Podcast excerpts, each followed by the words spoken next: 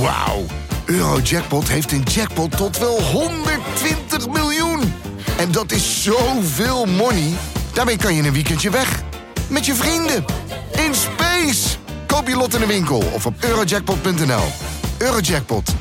Een spel van Nederlandse Loterij. Speelbewust 18+. Plus. We moeten weer terug naar het, ik zou zeggen, het redelijke midden. Merendeel van de Nederlander wil niet alleen een tolerant en open Nederland, maar respect, dat moet je ook ervoor blijven vechten op een beschaafde manier.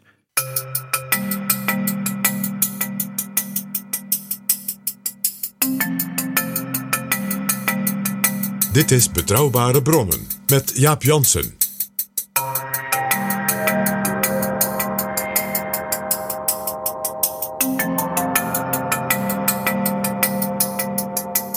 Hallo, welkom in aflevering 13 van Betrouwbare Bronnen.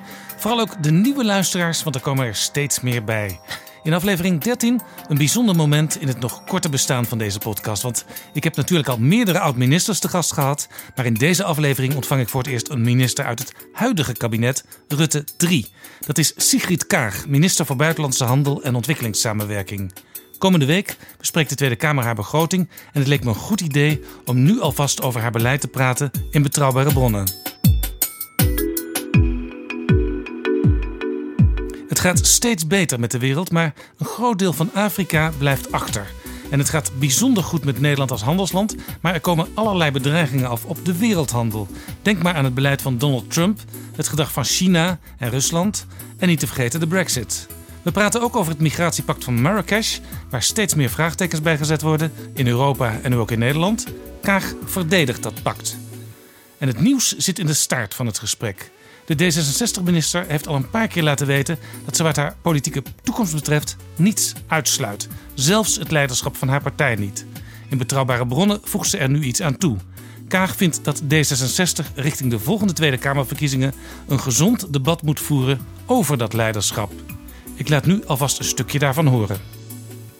Ik sluit nooit iets uit in het leven, uh, omdat ik heel vaak hele onverwachte dingen heb gedaan, uh, die ik nooit heb gepland. Uh, minister worden bijvoorbeeld ook niet, of nu in Nederland zijn. er zijn heel veel mooie momenten. Ik ben, de, ik ben teruggekeerd naar Nederland. Dat was nu uiteraard wel een bewust besluit. Ik heb deze functie ook bewust op me genomen. Dus ik ben in een heel nieuwe fase. Ik wil me nuttig inzetten voor D66. Dat is heel belangrijk, want ik denk dat D66 een ontzettende belangrijke partij is voor Nederland, juist ook in deze fase. Zou het ook goed zijn voor de partij als er een soort concurrentiestrijd ontstaat om het leiderschap bij de verkiezingen? Oh, ik vind uh, een, een, een, gezonde concurrentie, uh, uh, concurrentie, maar concurrentie is misschien zelfs het verkeerde woord, een gezond debat voor juist een, een democratische partij als D66, dat hoort erbij. Minister Sigrid Kaag, straks praat ik met haar. Maar nu eerst de historische rubriek. Jaap Jansen en Pieter Gerrit Kroeger duiken in de politieke geschiedenis. PG, welkom. Dag Jaap. Afgelopen weekend kwam de Goed Heiligman, zoals onze premier hem noemt, Sinterklaas zeggen wij thuis, het land in. En dat ging niet zonder slag of stoot. Er waren mensen die een idee hadden dat de Nederlandse cultuur in gevaar was. Want op sommige plekken waren geen volledig zwarte pieten, maar bijvoorbeeld roetveegpieten of gekleurde pieten. En dat was toch eigenlijk niet zoals de Nederlandse cultuur traditioneel in elkaar zit, beweerde die mensen. Er werd zelfs op een enkele plek een, een soort Hitlergroet gebracht. Ik zag mensen van de Nederlandse Volksunie. Allerlei voetbalhooligans die blijkbaar uh, iets hebben tegen uh, mensen met een donkere kleur als ze niet bij Oranje ja, spelen. Zo wil je een, een, een club als PSV toch niet vertegenwoordigd zien, zou ik zeggen.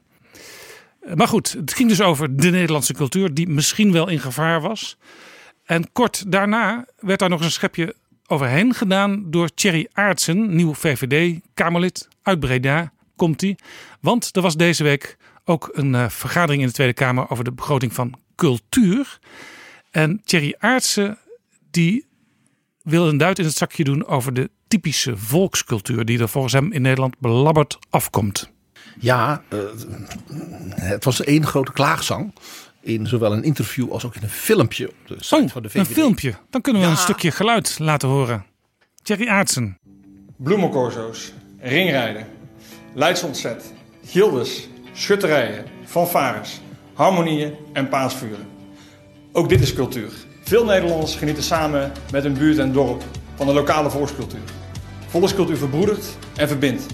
Hier in Den Haag is veel aandacht voor opera, musea en theater. Verreweg het meeste geld gaat daar dan ook naartoe.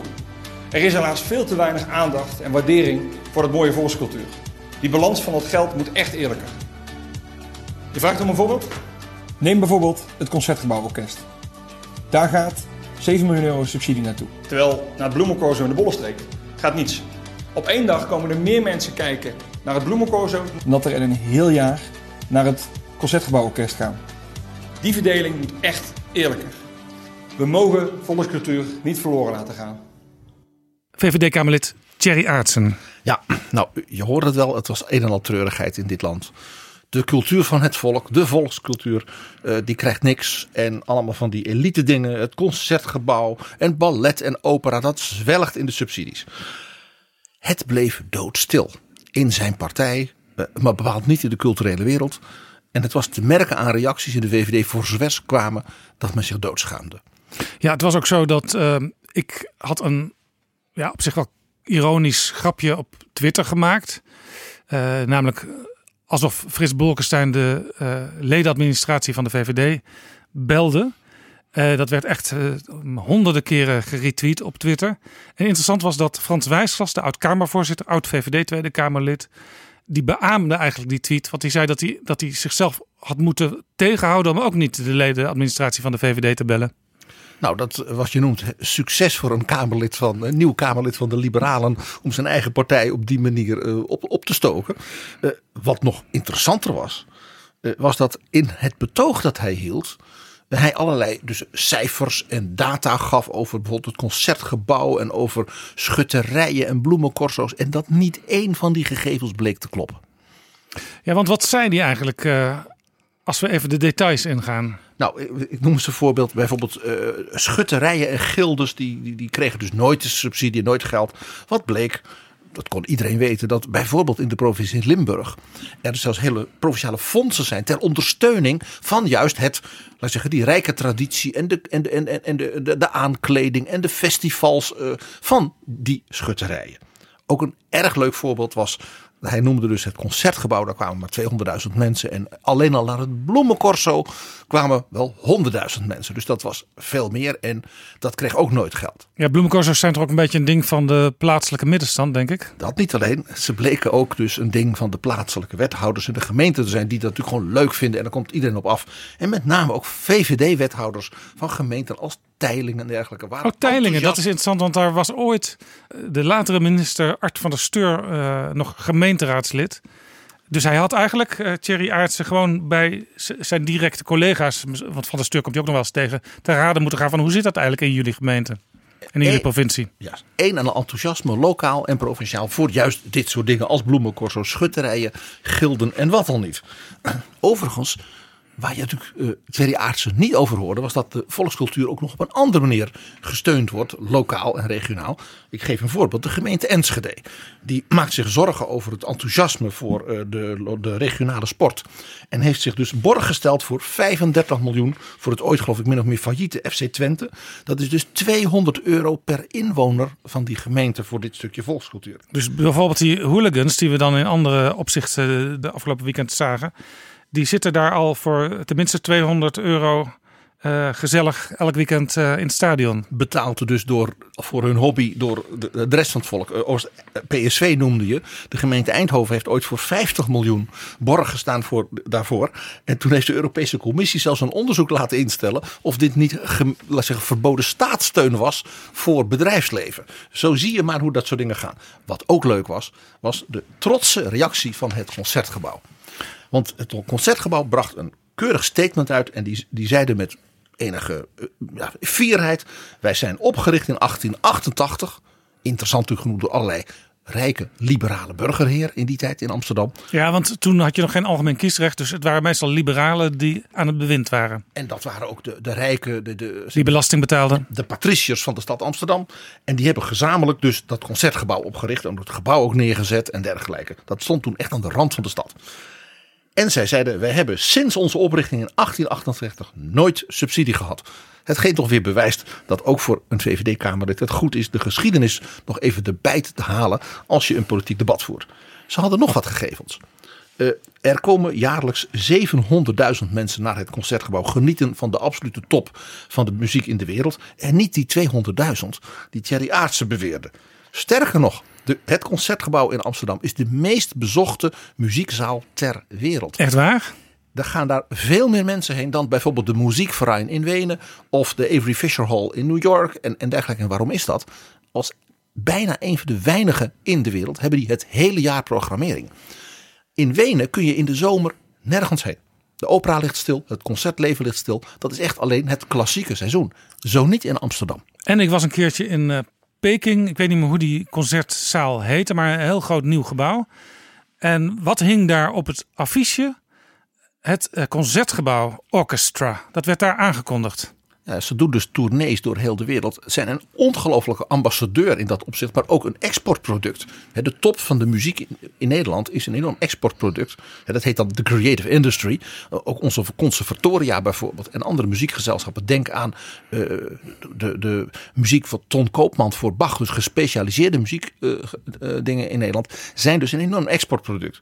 Er is nog een andere kant het feit dus dat er 700.000 mensen naar dat concertgebouw komen, dat geeft je dus aan dat het dus ook een enorme toeristische magneet is. Dus hoogwaardig cultureel toerisme komt naar Amsterdam, zet die stad dus ook neer op de, op de wereldkaart als een topstad voor kunst en cultuur. Denk ook aan de musea. Ja, en dat levert natuurlijk een heel mooi soort toerisme op. Kortom, een aantal misslagen achter elkaar van de nieuwe Kamerlid Thierry Aartsen. De andere Kamerleden die zeiden eigenlijk allemaal, en ook minister Ingrid van Engelshoven die wees daarop, uh, dat alle vormen van cultuur belangrijk zijn. Dat alle vormen van cultuur op een bepaalde manier ondersteuning verdienen. En mevrouw uh, Lenny Geluk van CDA, een Kamerlid, uh, die had nog een mooie opmerking, namelijk dat er in de Tweede Kamer een voorstel was geweest om de OZB, dus gemeentelijke belasting, te verlagen voor verenigingen. Was dat niet een plan van haar collega Pieter Omtzigt? Wat hij had doorgezet in het debat met staatssecretaris Menno Snel. Dat, ik geloof dat je daar gelijk in hebt. En uh, verenigingen zeg maar, van maatschappelijk belang, zo, waar ook natuurlijk schutterijen, gildes, fanfares en zo, die dingen die muziekscholen. Uh, Thierry Aartsen van de VVD allemaal zo belangrijk vindt. Om die dus minder belasting te laten betalen op lokaal niveau. Uh, daar hebben maar twee partijen in de Tweede Kamer tegen gestemd tegen het voorstel. 50 plus en de VVD. Henk Krol en Klaas Dijkhoff. Jawel, zo stimuleren wij dus de volkscultuur niet. De VVD. Ik herinner me die partij toch ook als een partij die kunst en cultuur heel erg uh, belangrijk vindt. Die dat een warm hart toedraagt. Vooral als het gaat om het bevorderen en het in stand houden van topkwaliteit. Ook om ons visitekaartje in de wereld af te geven. Dat is absoluut zo. Dat, er is een hele interessante historie in dat opzicht van dus tegen de liberale stroming in Nederland. Misschien wel het bijzonderste moment heeft zich voorgedaan eigenlijk in de eerste jaren na de Eerste Wereldoorlog. Waar we vorige week het over hadden. Toen kwam we algemeen kiesrecht. Toen ontstond er ook een wat nieuw soort politiek in Nederland. Wat er ook was, was op dat moment de Tweede Kamer precies 50-50, het had toen nog 100 zetels, verdeeld was tussen wat toen links heette. Dat waren, let op, socialisten, communisten en liberalen. En rechts, en dat waren dus de confessionelen. Dat was dus de christelijke partijen, katholiek, hervormd, gereformeerd. En die zaten ook precies links en rechts van de voorzitter in die oude zaal van de Tweede Kamer. En dat ging dus er waren zelfs wat meer, meer, wat meer bankjes aan de uh, rechterzijde op een bepaald moment. Omdat er toen iets meer christendemocraten, althans wat we nu christendemocraten zouden noemen, uh, waren. Maar goed, de linkse partijen toen, inclusief uh, de liberalen toen. dat is nu wat anders, maar zo werden ze toen genoemd. die waren dus voor meer kunst en cultuur. En daar zou de overheid ook een bijdrage aan moeten leveren in de vorm van subsidies. Ja, en dat werd dus een omstreden punt. Want in 1918 ontstond er bij de, zeg maar, de herinrichting van de regering voor het eerst een ministerie van OKNW. Onderwijs, kunsten en wetenschappen. Dus wat zeiden die linkse partijen, dus die drie stromingen, socialisten, communisten, liberalen samen, dat is toch prachtig om dat te kunnen zeggen, die zeiden er moet flink geld, subsidie voor kunst en cultuur. En waarom? Wij moeten de brede lagen der bevolking, van de hele burgerij, ook de mensen met een lagere opleiding, die, die verder willen in het leven, stimuleren zich, zich ken- kennis te maken van de betere kunst en cultuur. Ja, want Van als je, hoge kwaliteit. als je natuurlijk eh, in die tijd naar eh, een concert, een opera of een toneelstuk ging, dan betaalde je daar flink voor. Maar als je wat armer was, dan kon je daar gewoon niet naartoe. Dat was voor de gewone man niet op te brengen. Eh, Dus wat men probeerde, men organiseerde dan dingen met scholen en dergelijke. Wat tot de dag van vandaag gelukkig bestaat.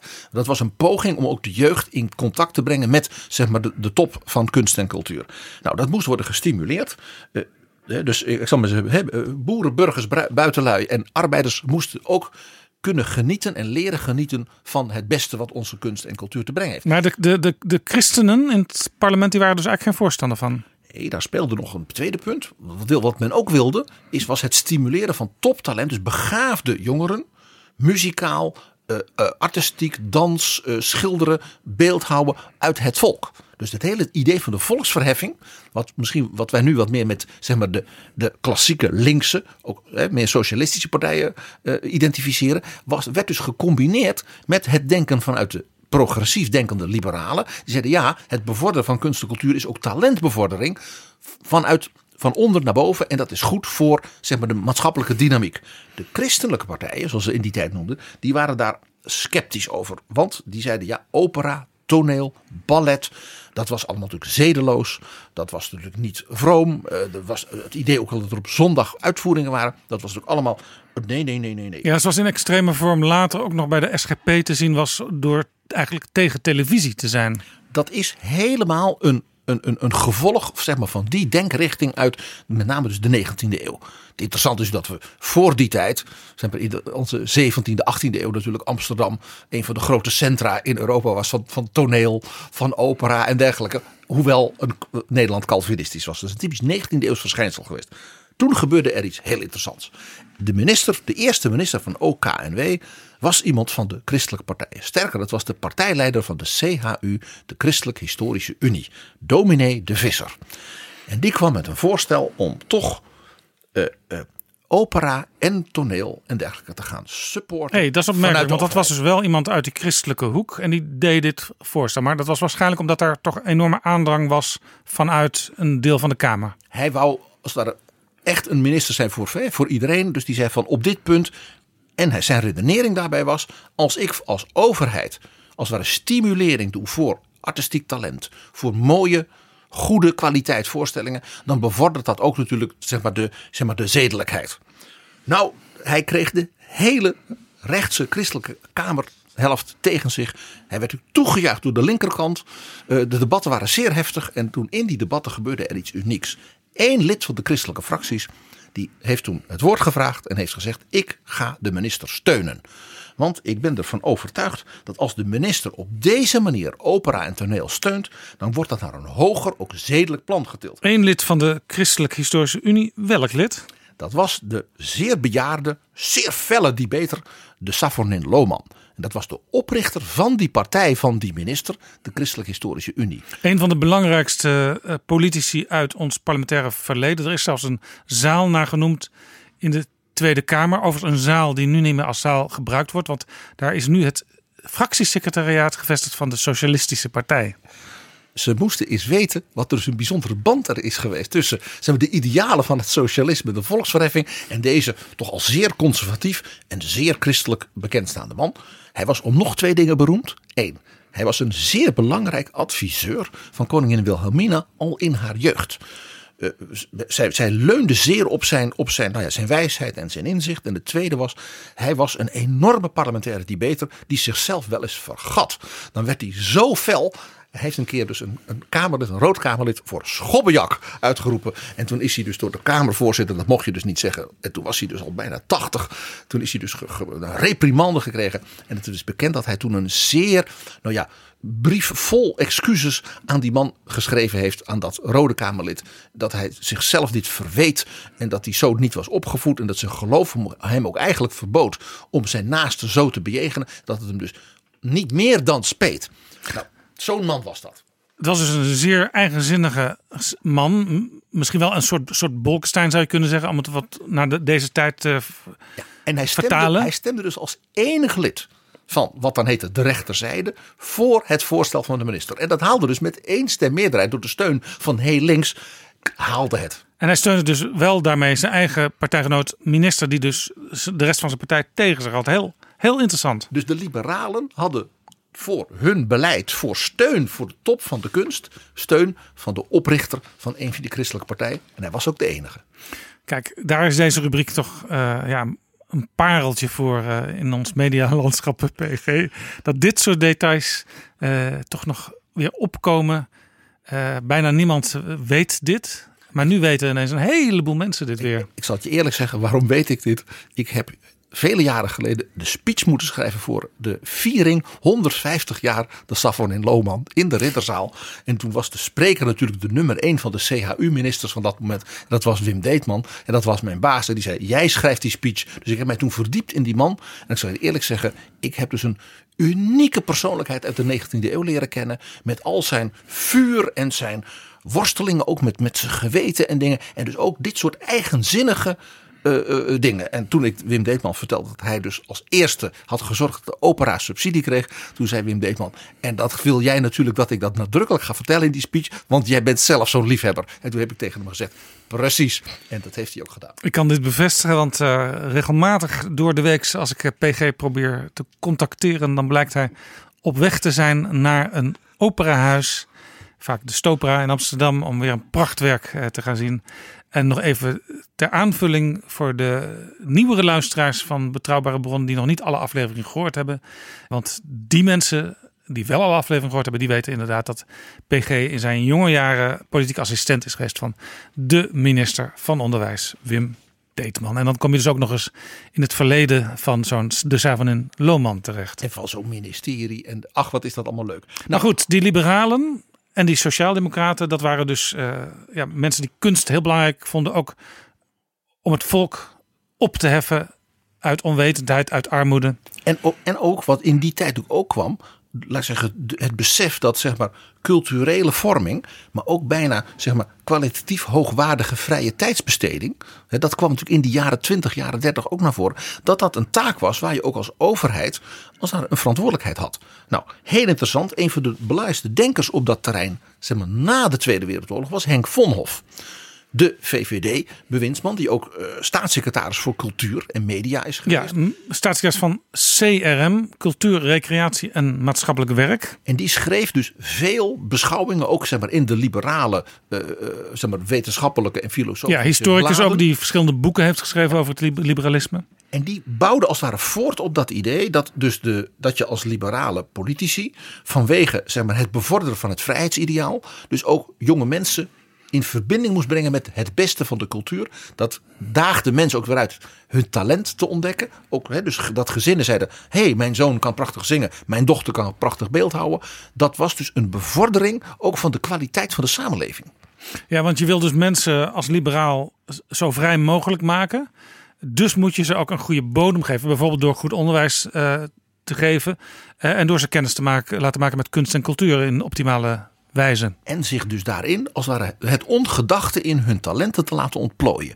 Het grappige is dat je hiermee, dat laatste was dus de verbinding voor bijvoorbeeld mensen als de Safvan in Lohman en de Visser. En later, zeg maar in bredere kring, dat men in confessioneel christelijk Nederland dat element van talentontplooiing als een typisch christelijk motief. Ja, want daar, zeg, daar hoor je altijd, je moet woekeren met je talenten. Dus je talenten zo maximaal mogelijk uh, uitbaten. Ja, dus het, het bevorderen van zeg maar, het volksonderwijs. Eh, hè, zoals Abraham Kuyper die zijn eigen universiteit, hè, de, de VU oprichtte. Dat, zat, dat was, was een soort tweede stroming die erin zit. En die heeft het in die kring als het ware gewonnen van de stroming die zei... ja, maar dus dat zedeloze van opera en toneel, dat moesten we, moesten we maar een beetje afremmen. En ik herinner me ook uh, Frits Bolkestein, de grote uh, liberale leider uit de jaren negentig. Die ook voor kunst en cultuur in het strijdperk trad heel interessant. Dat was niet alleen maar omdat zijn vrouw een bekende eh, kunstenares was. Uh, en hij zelf geloof ik ook als student en later als journalist heel veel toneelrecensies uh, Femke Boersma, actrice. Ja. Was de vrouw en ja. is de vrouw van Frits Bolkestein. Precies. Uh, daar speelde nog iets. Bolkestein had een heel interessante zeg maar, aanvulling op die filosofische gedachten van Vonhof. En dat was, die zei, kijk, wij leven nu in een tijd van secularisatie. Hè? Ontkerstering, eh, de ontzuiling ook in de samenleving. Wat is nou nog wat ons bindt? Bolkestein benadrukte dat de samenleving, als, als een beetje als voortzetting op eh, het denken van Vonhof, een bezielend verband nodig had. En met dus de secularisatie, zeg maar de klassieke zeg maar, zuilen, ook, ook het katholieke, de protestanten, maar ook de sociaaldemocratie en ook zijn eigen liberale zuil, dat dat als het ware, ja, zeg maar wat versplinterde, misschien ook gerelativeerd werd. Ja, wat, had, wat had, hadden we dan samen? En hij zei, een van de elementen daarin is dus ware de grote waarde en dus ook de kwaliteiten van de, zeg maar, de Europese cultuur, de kunsten en de dingen die wij daarin gemeen hebben. Dus als Nederlanders, maar ook als Europeanen. En hij zag daar dus een grote, eigenlijk nieuwe taak voor de cultuursector. Ja, dat vind ik zelf ook zo mooi altijd als ik bijvoorbeeld stukken van Shakespeare zie.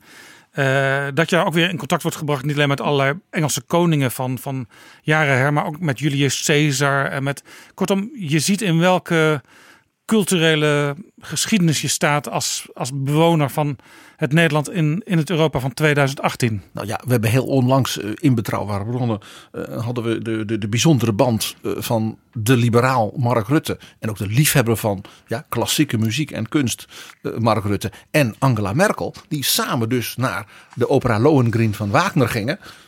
We kregen zelfs een fragment te horen.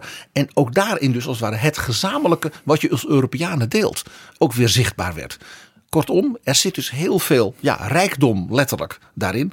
En ja, in dat opzicht was natuurlijk uh, wat uh, Thierry Aartsen als Kamerlid van de VVD naar voren bracht. Ja, dat, ik zal maar zeggen, dat was puur Rita Verdonk. En dan zeg ik het, uh, bedoel ik dat niet helemaal als compliment.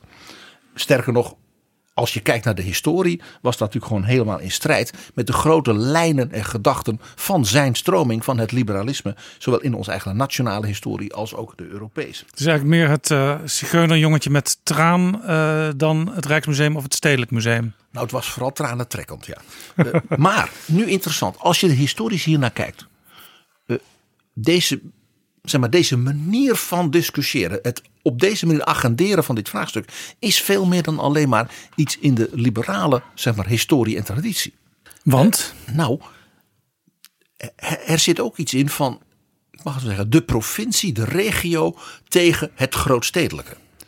Uh, laat ik zeggen, de, de, de, de, laat ik zeggen, die steden zie je dus wereldwijd sterker worden. Hè, dus een sterke urbanisatie zie je wereldwijd ook in Nederland, ook in Europa. En die steden worden dus maar hotspots van, van kennis, van cultuur, van innovatie. En die provincie heeft het gevoel, wij blijven achterhangen, wij krijgen niks. Uh, uh, uh, dat wordt dan ook zo een beetje de Randstad, Brussel. Zelfs het verzet tegen Brussel is zo'n mooi voorbeeld dus van de projectie van wij worden achtergelaten. Dat is interessant, want deze week is het jaarboek Parlementaire Geschiedenis verschenen jaarboek 2018. En dat heet nota bene Regio versus Randstad. En op de kaft staat een hele mooie foto van een beetje een, ja, een, een landschap met koeien en paarden en andere beesten. En op de achtergrond zie je de torens van de Randstad. Uh, ja, sterker nog, ik zie Rotterdam. Het is dus interessant dat dit thema uh, op allerlei manieren dus weer als het ware in opkomt is. Je ziet het eigenlijk in alle zeg maar, hoogontwikkelde, hoogopgeleide landen in de wereld. Bij Brexit zag je het. Je zag het bij de overwinning van Donald Trump. Maar je, je ziet het ook in Duitsland bij de opkomst van zowel die linken als de AFD in bijvoorbeeld de vroegere deelstaten van de DDR. Ja, daar zijn die partijen populair. Dus bij de, bij, de, bij de mensen die zich achtergesteld ja, voelen. Die dus ook leeglopen. De gebieden bijvoorbeeld in Beieren, langs de grens met Tsjechië en dergelijke. Dat zijn dus gebieden waar de mensen wegtrekken. Met name de hoger opgeleide en de jonge vrouwen. En blijven dus de oudere en laag opgeleide ja, mannen Datzelfde zie je, ik ga straks met um, Sigrid Kaag ook over praten. Zie je ook bijvoorbeeld in, in uh, Afrika. Waar iedereen die een beetje um, ja, iets van zijn leven wil maken. En ook vooruit wil komen, ook in, in financieel-economische zin naar de stad trekt. En bijvoorbeeld ook een enorme verandering, dan heb je over honderden miljoenen mensen in China en in India. Door dus de modernisering, ook door het onderwijs, waardoor mensen hoger opgeleide functies vaak dus in die steden ook vinden. De steden en de, de, de, de metropolen van steden, die worden als het ware een soort magneet. En dus de regio's elders in, in, in die landen, die, die, die zien dus de, de bevolking wegtrekken. Ja, en, en er zijn dus mensen, blijkbaar hoort Thierry Aertstra ook bij, die denken van... eh, worden wij nog wel serieus genomen door de politiek. Want alle subsidies die gaan allemaal naar die, naar die kunst en cultuur die in de grote steden plaatsvindt. En natuurlijk naar de innovatie en zo. Overigens, wat, wat is een grote? Dat is niet per definitie de, de geografische randstad. Want Eindhoven is ook, is ook zo'n omgeving. Hè? Eindhoven wordt wereldwijd ook erkend als een van de grootste eh, technologie hotspots en vernieuwingsplaatsen ter wereld. Ja, dus, dus wat je dus hier ziet is dus concentratie van, eh, van, van intensieve, hoog ontwikkelde activiteiten. Dat brengt dus ook een internationaal publiek, hoogopgeleide talenten, jonge onderzoekers, innovatoren, creative industries. Wat je dus krijgt is ook een hele voedingsbodem voor leuke, nieuwe, slimme dingen. En dus voor nieuwe cultuur, moderne uitingen. Uh, uh, en er is dus ook daardoor een groot publiek voor. Zeker als dat dan gecombineerd wordt zoals in Amsterdam, maar ook steden als Londen, Berlijn, Parijs, met natuurlijk een groot, hoogontwikkeld cultuurtoerisme.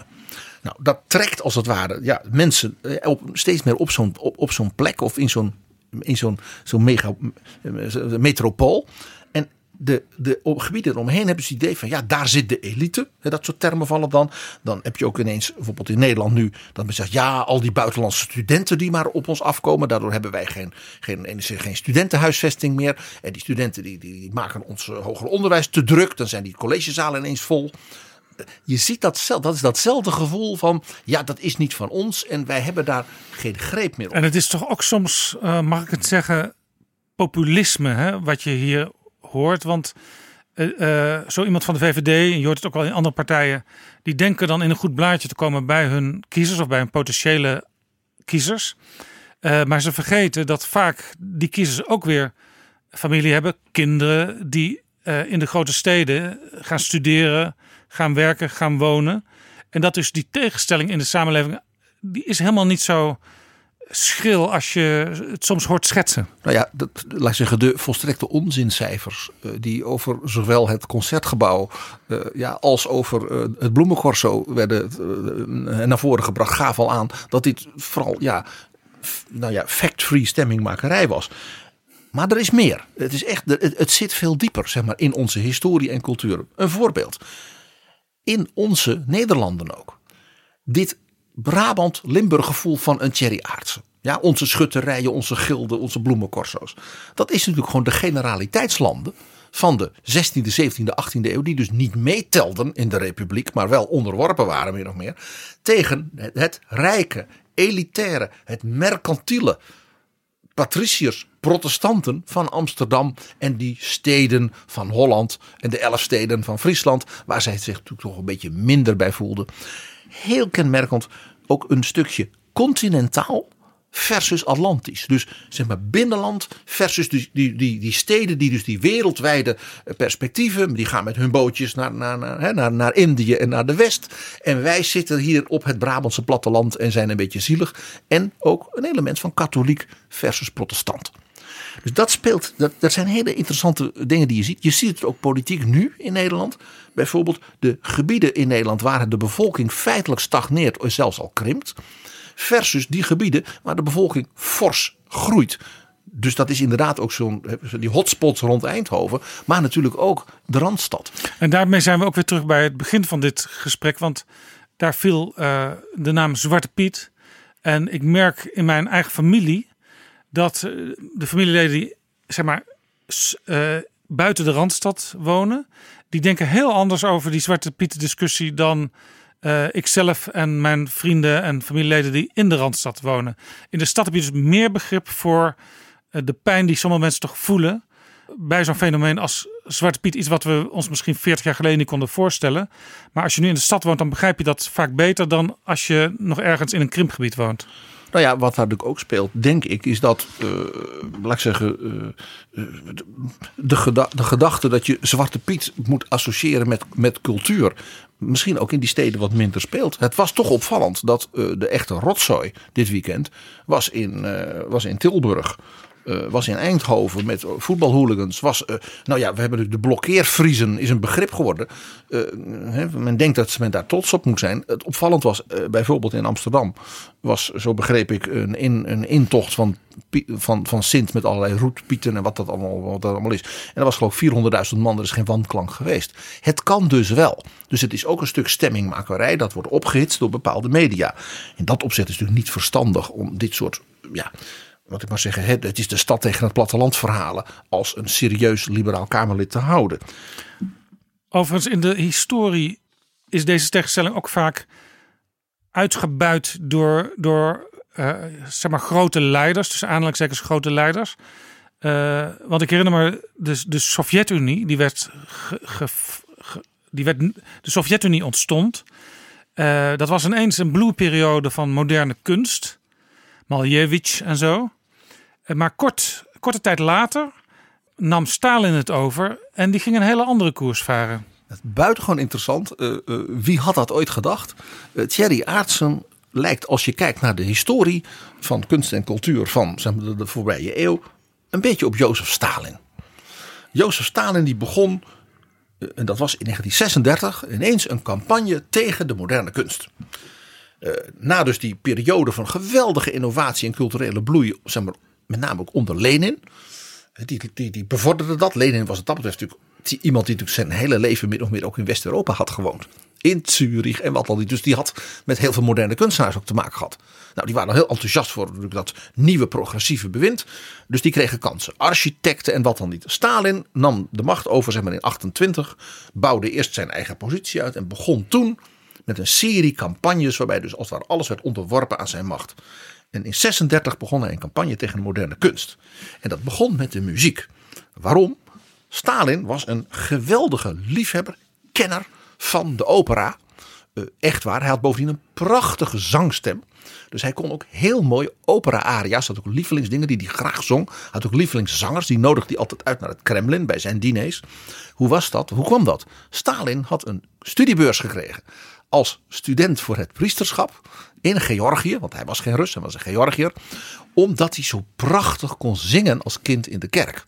En zodoende was dus Stalin had dus een, een hogere opleiding gekregen als jongen. Omdat hij zo mooi kon zingen. En hij, hij luisterde ook naar bijvoorbeeld ehm Prokofjev. En ik heb in Londen een toneelstuk gezien waar Stalin eh, Prokofjev op zijn werkkamer ontvangt. In woede uitbarst en platen van Prokofjev. Eh, van, ni- niet eens van vinyl, maar van wat daarvoor zat. eh Van dat, van dat bakkeliet. Ja. bakkelietachtig. Ja. eh, kapot smijt op de vloer. Ja, er zijn heel veel boeiende verhalen over Stalin, de opera-liefhebber en, en kunstminnaar. En hoe dat zich confronteerde dus met zijn, zijn machtsdrift als dictator. Nou, in 36, dat is wel het beroemdste voor- voorbeeld. Hij, hij vond dat de muzici, de Sovjet-muzici en de componisten moesten dus muziek maken die door arbeiders begrepen werd. Eh, nou, eh, bijvoorbeeld Dimitri Shostakovich was een jonge, zeer begaafde componist. Die maakte dus heel veel muziek bij films. Beetje musical-achtig, maar vaak ook propagandafilms met dan enthousiaste koren. Waarbij jonge arbeiders en boerinnen zongen dan Leven Stalin. Die muziek wordt nog tot nu toe nog altijd uitgevoerd, want hij kon er wat van. En Stalin zag dus veel in Dimitri Shostakovich, dat begrijp je. En zozeer dat hij dus een, als jongman eh, een opera mocht doen. En die kreeg hij dus geproduceerd. En die kreeg, een première in Leningrad. En die kreeg fantastische recensies. Was, hij kreeg onder, onderscheidingen en wat dan niet. Dus een half jaar later was de première van deze opera in de Bolshoi. Dus het grote operahuis van Moskou. Lady Macbeth van het district Betsensk. Dat is een, overigens een verhaal van Lyeskov. Een 19e eeuwse Russische eh, eh, schrijver. En dat gaat over een jonge vrouw in het district Betsensk. Die dus eh, ja, uitgehuwelijkd is aan een oude man. Die het dan gaat doen met iemand, een ander. En dus die man dan vermoord. Nou ja, het is een beetje dus Lady Macbeth hè, van Shakespeare. Maar dan op het Russische platteland. Dus een soort Russische hertaling van het bekende verhaal. Een geweldig stuk. Dat wordt ook tot de dag van vandaag uitgevoerd. Stalin is aanwezig bij die première in de Bolshoi. En gaat in de pauze weg. Dat voorspelt niet veel goeds. Nou ja, hij was een opera-liefhebber. eh, en, maar hij had natuurlijk ook druk. Dus daar werd niet eens zo heel veel eh, op genoteerd. In die nacht vertrekt Shostakovich met de nachttrein naar Archangel, dus heel, dicht bij de Pool. Want daar zou hij de volgende avond zou hij een pianoconcert spelen. En nou ja, hij, had natuurlijk he- he- helemaal, hij was natuurlijk helemaal happy. Want hij had het gejuich van het publiek en bloemen. En dus zijn vrienden hebben hem naar het station gebracht en hem uitgezwaaid.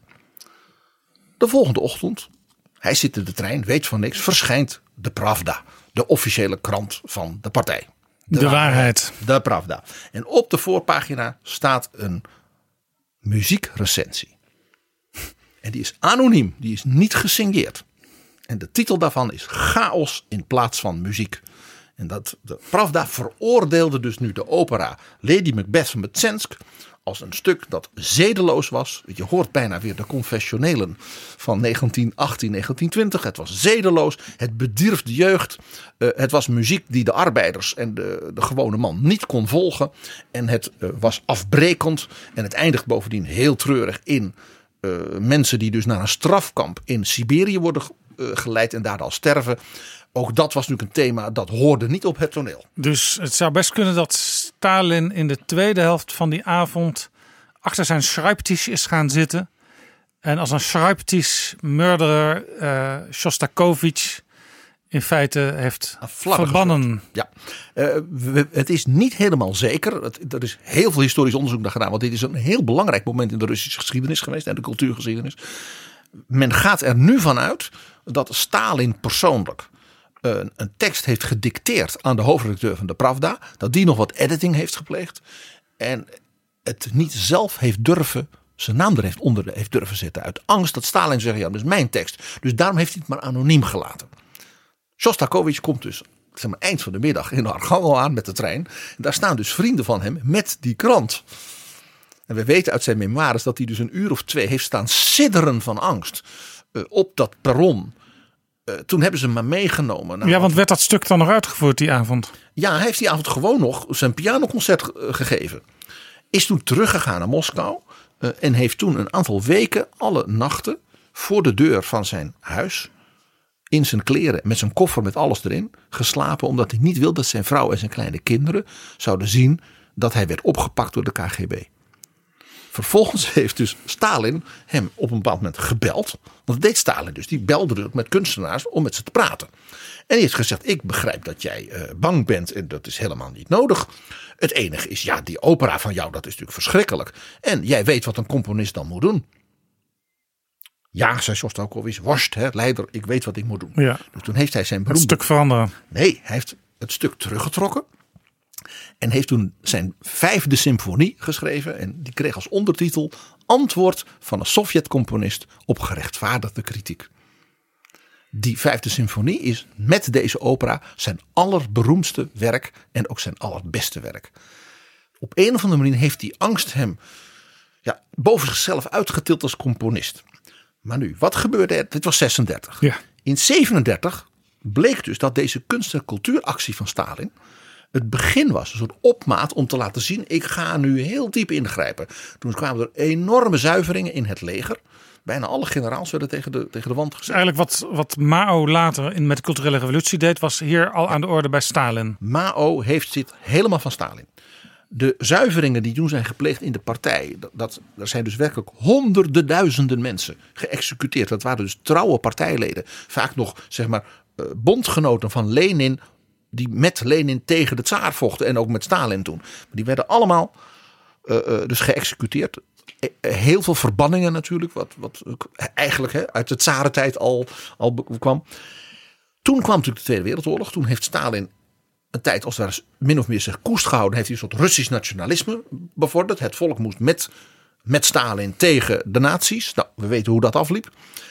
De oorlog was nog niet voorbij. Of er kwam een herneming van die campagne tegen de moderne kunst. Stalin had er weer alle tijd voor. En hij werd oud en raakte geobsedeerd natuurlijk door het verval van zijn krachten en zijn macht. Eh, werd ook bang bijvoorbeeld dat China en Mao als een soort rivaal zou komen. Dat zag hij toen al. Dus er, er- En, er- en hem dus zouden overklassen in kracht en, en, en economische groei en zo. op het wereldtoneel. En eh, dus er moest weer discipline komen. Dus hij is toen opnieuw een campagne begonnen. Dat heette tegen het formalisme, was de term. Uh, kunstenaars moesten dus niet luisteren naar zeg maar, de wetten van kunst en cultuur. En naar uh, de, de, de, de nieuwe muziek en zich laten inspireren door. Nee, ze moesten luisteren naar de arbeiders en wat die wilden horen. Volkscultuur à la Thierry Aartsen. Dat, de termen die daarvoor waren, waren bourgeois verwekelijking van kunstenaars. Het was westers in plaats van Russisch. Het was, en nu komt het, wordt het heel eng, de kunstenaars waren in de greep van het cosmopolitisme. Ai. Ja, en daar zat dus ook invloed van de Joden in. De Joden in Amerika en ook met de oprichting van Israël. En je zag dus dat de ouder wordende Stalin in zijn obsessies ook het klassieke antisemitisme van uit de tsarentijd kwam als het ware bij hem weer boven. Zoals dat nu, in 2018, ook af en toe weer de kop opsteekt. De term cosmopolitisme en cosmopolieten, wat bijvoorbeeld uh, een man als George Soros wordt opgedrukt, uh, ook in discussies, ik zal maar zeggen bij, bij de heer Baudet en anderen, komt dus interessant genoeg van Stalin. Dit ging zo ver dat in 52, 53 er een, nog weer een soort golf van repressie was. Omdat Stalin er toen van overtuigd was dat zijn dokters geprobeerd hadden hem te vermoorden, dan wat te vergiftigen. En dat waren veel Joodse artsen. Dus er ontstond toen een enorme repressie, ook van Joden in topposities van kunst en cultuur, maar ook artsen en andere geleerden. Toen Stalin stierf in maart 53, heeft dus de partijleiding die hem opvolgde dit afgeblazen. En de meeste van die mensen zijn toen vrijgelaten omdat men eigenlijk wel moest toegeven uh, dat dit ja, dat dit echt gewoon de gekte was van een, een, van een leider die gewoon van het padje geraakt was. Ja, en juist een land waar het niet goed mee gaat, heeft kunst en cultuur nodig. Dat vond ik ook altijd het grote misverstand in de bezuinigingsperiode.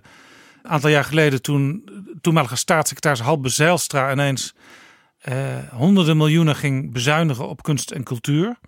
Dat moet je juist in een tijd van economische schraalheid niet doen. Want het volk heeft, heeft gewoon nodig dat het zich een beetje kan optrekken aan kunst en cultuur. Die inspiratie is altijd welkom. Altijd. In tijden van voorspoed en tijden van tegenspoed. Ik ga een kleine opmerking maken om Halbe Zijlstra ook de, laat ik zeggen, de kritiek die mogelijk is ook iets te geven. Hij heeft toen ook tegen de kunstenaars gezegd: word wat actiever in het kijken naar de nieuwe kansen die je hebt, ook in de wereldeconomie met, als, met creative industries. En daarin heeft Halbe, zij het op zijn halbes, soms wat grofstoffelijk, maar wel een trend gezet, waardoor ook heel veel kunstenaars ze vonden het misschien niet leuk, maar nu achteraf zeggen: ja, we zijn wel wat actiever en alerter geworden. Dat is altijd goed. Overigens, voor de mensen die echt heel erg houden van een beetje die Stalinistische uh, cultuur in de zin van uh, Stalinistische schilderijen. Dus met, met grote, sterke kerels erop. Uh, Helden. Meisjes met bloemen in het haar, et cetera. Ja. mannen ook met, met, met uh, pikhouwelen, pikhouwelen uh, hakbijlen, et cetera. Staalfabrieken. Ja, uh, dors, dorsende machines door wijdse velden. Die kunnen terecht in de galerie van Jacques Monash in het Spiegelkwartier in Amsterdam. En er is ook een filiaal in de hoofdstad van Europa, Brussel. Want Jacques Monash heeft zijn tientallen jaren van zijn leven mede in dienst gesteld van het verzamelen van deze kunst. En die kun je in die galeries zien en zelfs aanschaffen. Ik ga nu maar niet proberen te bedenken hoe, hoe deze merkwaardige belangstelling voor dit type kunst zijn politieke carrière en ook de, de ondergang daarvan eh, heeft bepaald. Dat dan nog wel een andere, andere keer, keer, PG. Zullen we nu even een klein fragment laten horen uit dat meesterwerk van Shostakovich, Lady Macbeth van Metsensk. Wij luisteren.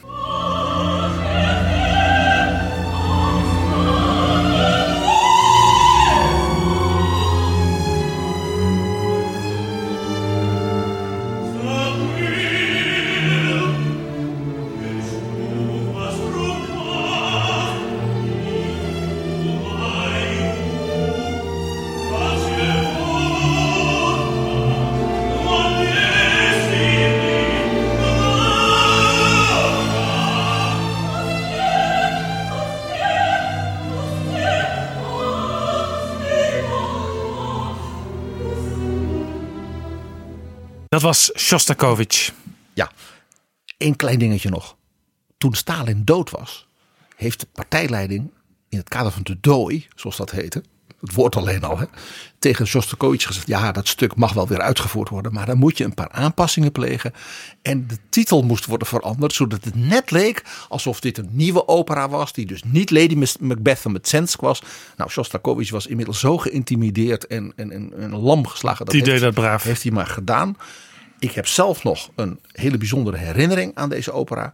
Hij zou worden uitgevoerd onder leiding van Valery Gergiev in Rotterdam in zijn festival begin september 2001. Nou, we weten die aanslagen kwamen. Gergiev zat in Los Angeles, kon dus Amerika niet uit, want er was geen vliegverkeer. Toch moest die opera worden uitgevoerd, want al zijn muzici uit Petersburg, de zangers, de decors, die waren er allemaal aan. En toen is er iemand ingevallen als dirigent. Maxim Shostakovich, de zoon van de componist, die daar zou zijn ook voor een lezing over zijn vader. En die heeft toen, ik zal dat nooit vergeten, dat stuk gedirigeerd. Stond toen op het toneel, greep de, partituur en kuste die. We hebben als publiek gejuicht. Dankjewel, PG. Dan nog eventjes uh, over komende week. Want dan vindt in de Tweede Kamer de begrotingsbehandeling van buitenlands handel en ontwikkelingssamenwerking plaats. Sigrid Kaag is daar de minister. Ik spreek haar straks in betrouwbare bronnen. En het gaat best wel goed met de wereld, uh, zegt Sigrid Kaag in een uh, notitie die zij enige tijd geleden publiceerde. Die notitie heet Investeren in perspectief. Zij schrijft bijvoorbeeld: Niet eerder was binnen één generatie zoveel verbetering in leefomstandigheden voor zo'n groot deel van de wereldbevolking als in de afgelopen 25 jaar. En daar laat ze ook cijfers bij zien. Uh, een aantal dingen die bijvoorbeeld echt veel beter gaan zijn levensverwachting, uh, minder kindsterfte, veel meer onderwijsdeelname, veel meer toegang tot veilig drinkwater. Het is fascinerend. Uh, zij steekt blijkbaar heel goed aan. Interessant met onze recente gesprekspartner Seth Berkley van Gavi, die dus ook aan jou vertelde over de honderden miljoenen kinderen die ze dus met geld uit het westen van rijke mensen als Bill Gates uh, dus zijn gaan inenten waardoor die kinderen niet sterven. Dat betekent dus dat die gezinnen ook niet heel veel kinderen in Afrika meer nodig hebben, om het maar zo te zeggen. Dus dan krijg je minder kindersterfte, kleinere gezinnen, meer onderwijs, meer kansen met name ook voor meisjes. Ja, dit is dus een voorbeeld uh, van moderne manier van ontwikkelingssamenwerking. Door zo'n particulier initiatief als dat van, van Gavi, ondersteund uh, inderdaad door Bill en Melinda Gates.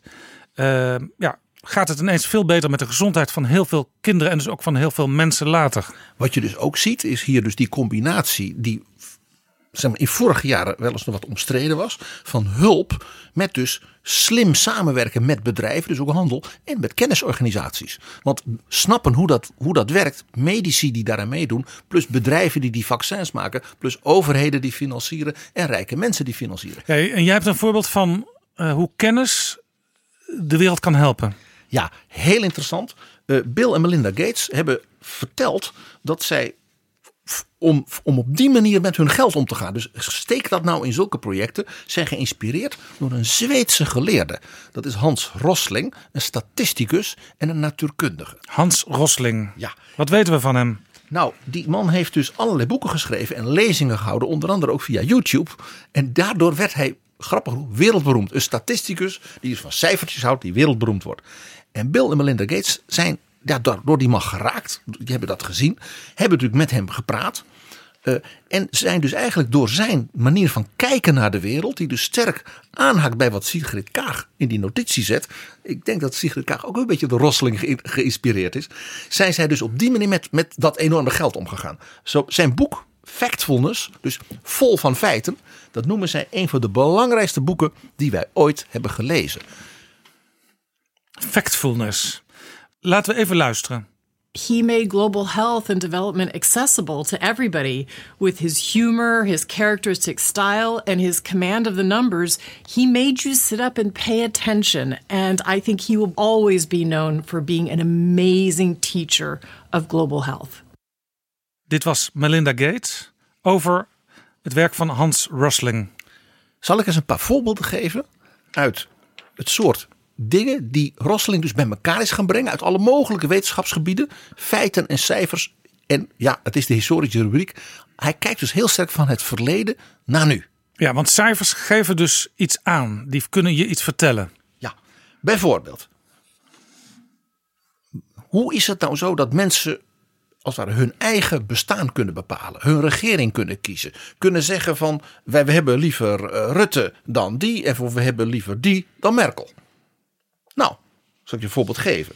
In 1850 heeft dat helemaal al uitgerekend. De helft van de wereld woonde in een autocratie. Dus een land zoals de Tsaar in Rusland waar maar één man het voor het zeggen had.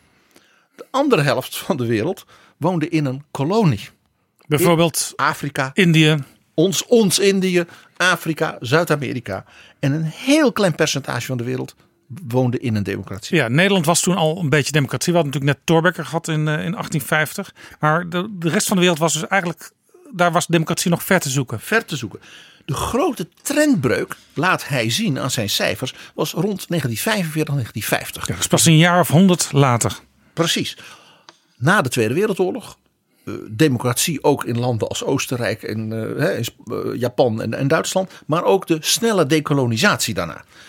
Dat leidt ertoe dat vandaag 4 miljard van de mensen op aarde in een democratie wonen en 3 miljard in een half autocratisch, autocratisch bewind. Oftewel, hoe verder wij de 19e eeuw achter ons lieten, hoe meer mensenrechten en inspraak er kwam voor de gewone man. Ja, en je had het in het vorige deel van ons gesprek over eh Thierry Aartsen, eh Thierry A. En hier wil je even Thierry B aanstippen, want dat is natuurlijk de man die in de Nederlandse politiek tegenwoordig de 19e eeuw zo bewierookt. Hij zegt zelf, ik wil het liefst in 1850 Ja. leven. Ja, precies. Nou, eh, je ziet dus aan die cijfers van, van, van Rosling met zijn analyses dat dat dus de tijd was dat het overgrote deel van de wereldbevolking dus onder, een, onder de knoet leefde, dan wel in een kolonie werd uitgebuit. Het is maar wat voor ideaalbeeld je hebt. We komen richting de moderne tijd. En dan ontstaan er ook allerlei innovaties, vernieuwingen. Ook gezondheidszorg, allerlei verbeteringen. Eh, en uiteindelijk komen we dus in de tijd van nu, waarin dus heel veel goed gaat vergeleken met Ja. 100 jaar geleden. Ja. Eh, Rosling laat bijvoorbeeld zien de cijfers over de gezondheidszorg in landen. Eh, je ziet dus nu enorme vooruitgang, mede dus door dat soort investeringen als Gavi en het soort projecten die ook Nederland mevrouw Kaag steunt. Waardoor er een hele serie landen in de wereld is waar de, de vooruitgang op het gebied van de gezondheidszorg en de kindersterfte enorm snel gaat. Eh, er zijn landen, bijvoorbeeld sinds Hongarije lid is van de EU, dat is toch leuk voor meneer Orbán, is er een geweldige vooruitgang van bijvoorbeeld de gezondheid van kinderen en minder kindersterfte. Maar dat geldt ook voor een Chili, voor Colombia, voor Thailand. Dus ook in Afrika, landen als Botswana en Namibië hebben dus in korte tijd een halvering gezien van zeg maar, de kindersterfte en ernstige ziekten onder kinderen. Kortom, Ja, met relatief kleine middelen, zoals injecties, maar dan wel systematisch, kun je heel veel bewerkstelligen. En Rosling laat ook zien dat er dus ook delen zijn in de wereld waardoor grote burgeroorlogen en het instorten van zeg maar good governance, denk aan de aan Tjaad, Congo, eh, dictaturen als Eritrea, dat daar dus dan men blijft hangen in nou ja, de verschrikkelijke dingen van dat dus gewoon 20% van de kinderen gewoon doodging, zeg maar in hun eerste levensjaar en de helft voor hun vijfde levensjaar, dat dat daar dus nog steeds is. Dat heeft dus te maken met de omstandigheden en dus ook met good governance. Ja, dictatuur. eh, We hadden het eigenlijk al in het cultuurdeel van het gesprek er ook over. Als je bang bent voor de dictator, als je bang bent voor elkaar, als je bang bent to speak your mind, dan komt er dus ook veel minder innovatie. En ja, dus leidt iedereen er uiteindelijk onder. Dus het is interessant, je ziet dat ook bij mevrouw Kaag. Dus die combinatie van die betere gezondheidszorginitiatieven, maar ook good governance, eh, mensenrechten. Dat heeft dus samen, als het ware, als je dat integreert, dan gaan die landen dus ook in enorm tempo omhoog. Dat laat Rosling dus ook zien hoe dat dus werkt. Maar toch, ehm, die 19e eeuw, hè, waar bijvoorbeeld Baudet het eh, vaak over heeft. Dat was ook een tijdperk waarin de Europeanen eh, het in de wereld toch een beetje voor het zeggen hadden. en inderdaad ook de koloniën uitbuiten. Maar we hebben toch, zeg maar, historisch in ons hoofd vaak het idee. eh, die Europeanen die deden goed in de wereld. Hoe je verder ook over dat kolonialisme denkt Een achteraf. soort glorietijd van Ja. de Europese machten die de wereld beheersten. Nou, eh, ook daar zijn hele interessante cijfers over. Om je een idee te geven, eh, de grote Amerikaanse historicus Joel Mokyr, eh, die heeft die ook in Nederland heel erg bekroond. Ja, want die heeft ook een prijs eh, gewonnen een tijd geleden. De Heinekenprijs van de KNW voor zijn bijzondere werk ook over de Nederlandse geschiedenis. Die heeft een keer eh, gez- gezegd van kijk, tot ongeveer 1800 was het grootste deel van de wereldbevolking, 95%, dood en doodarm.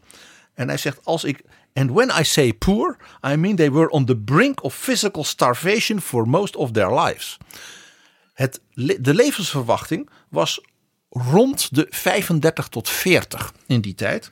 Hij zegt het feit dat wij nu het normaal vinden in de hoogontwikkelde landen en ook inmiddels in zich sterk ontwikkelende landen, dat mensen 70, 80 en ouder worden, is iets volkomen ongebruikelijks.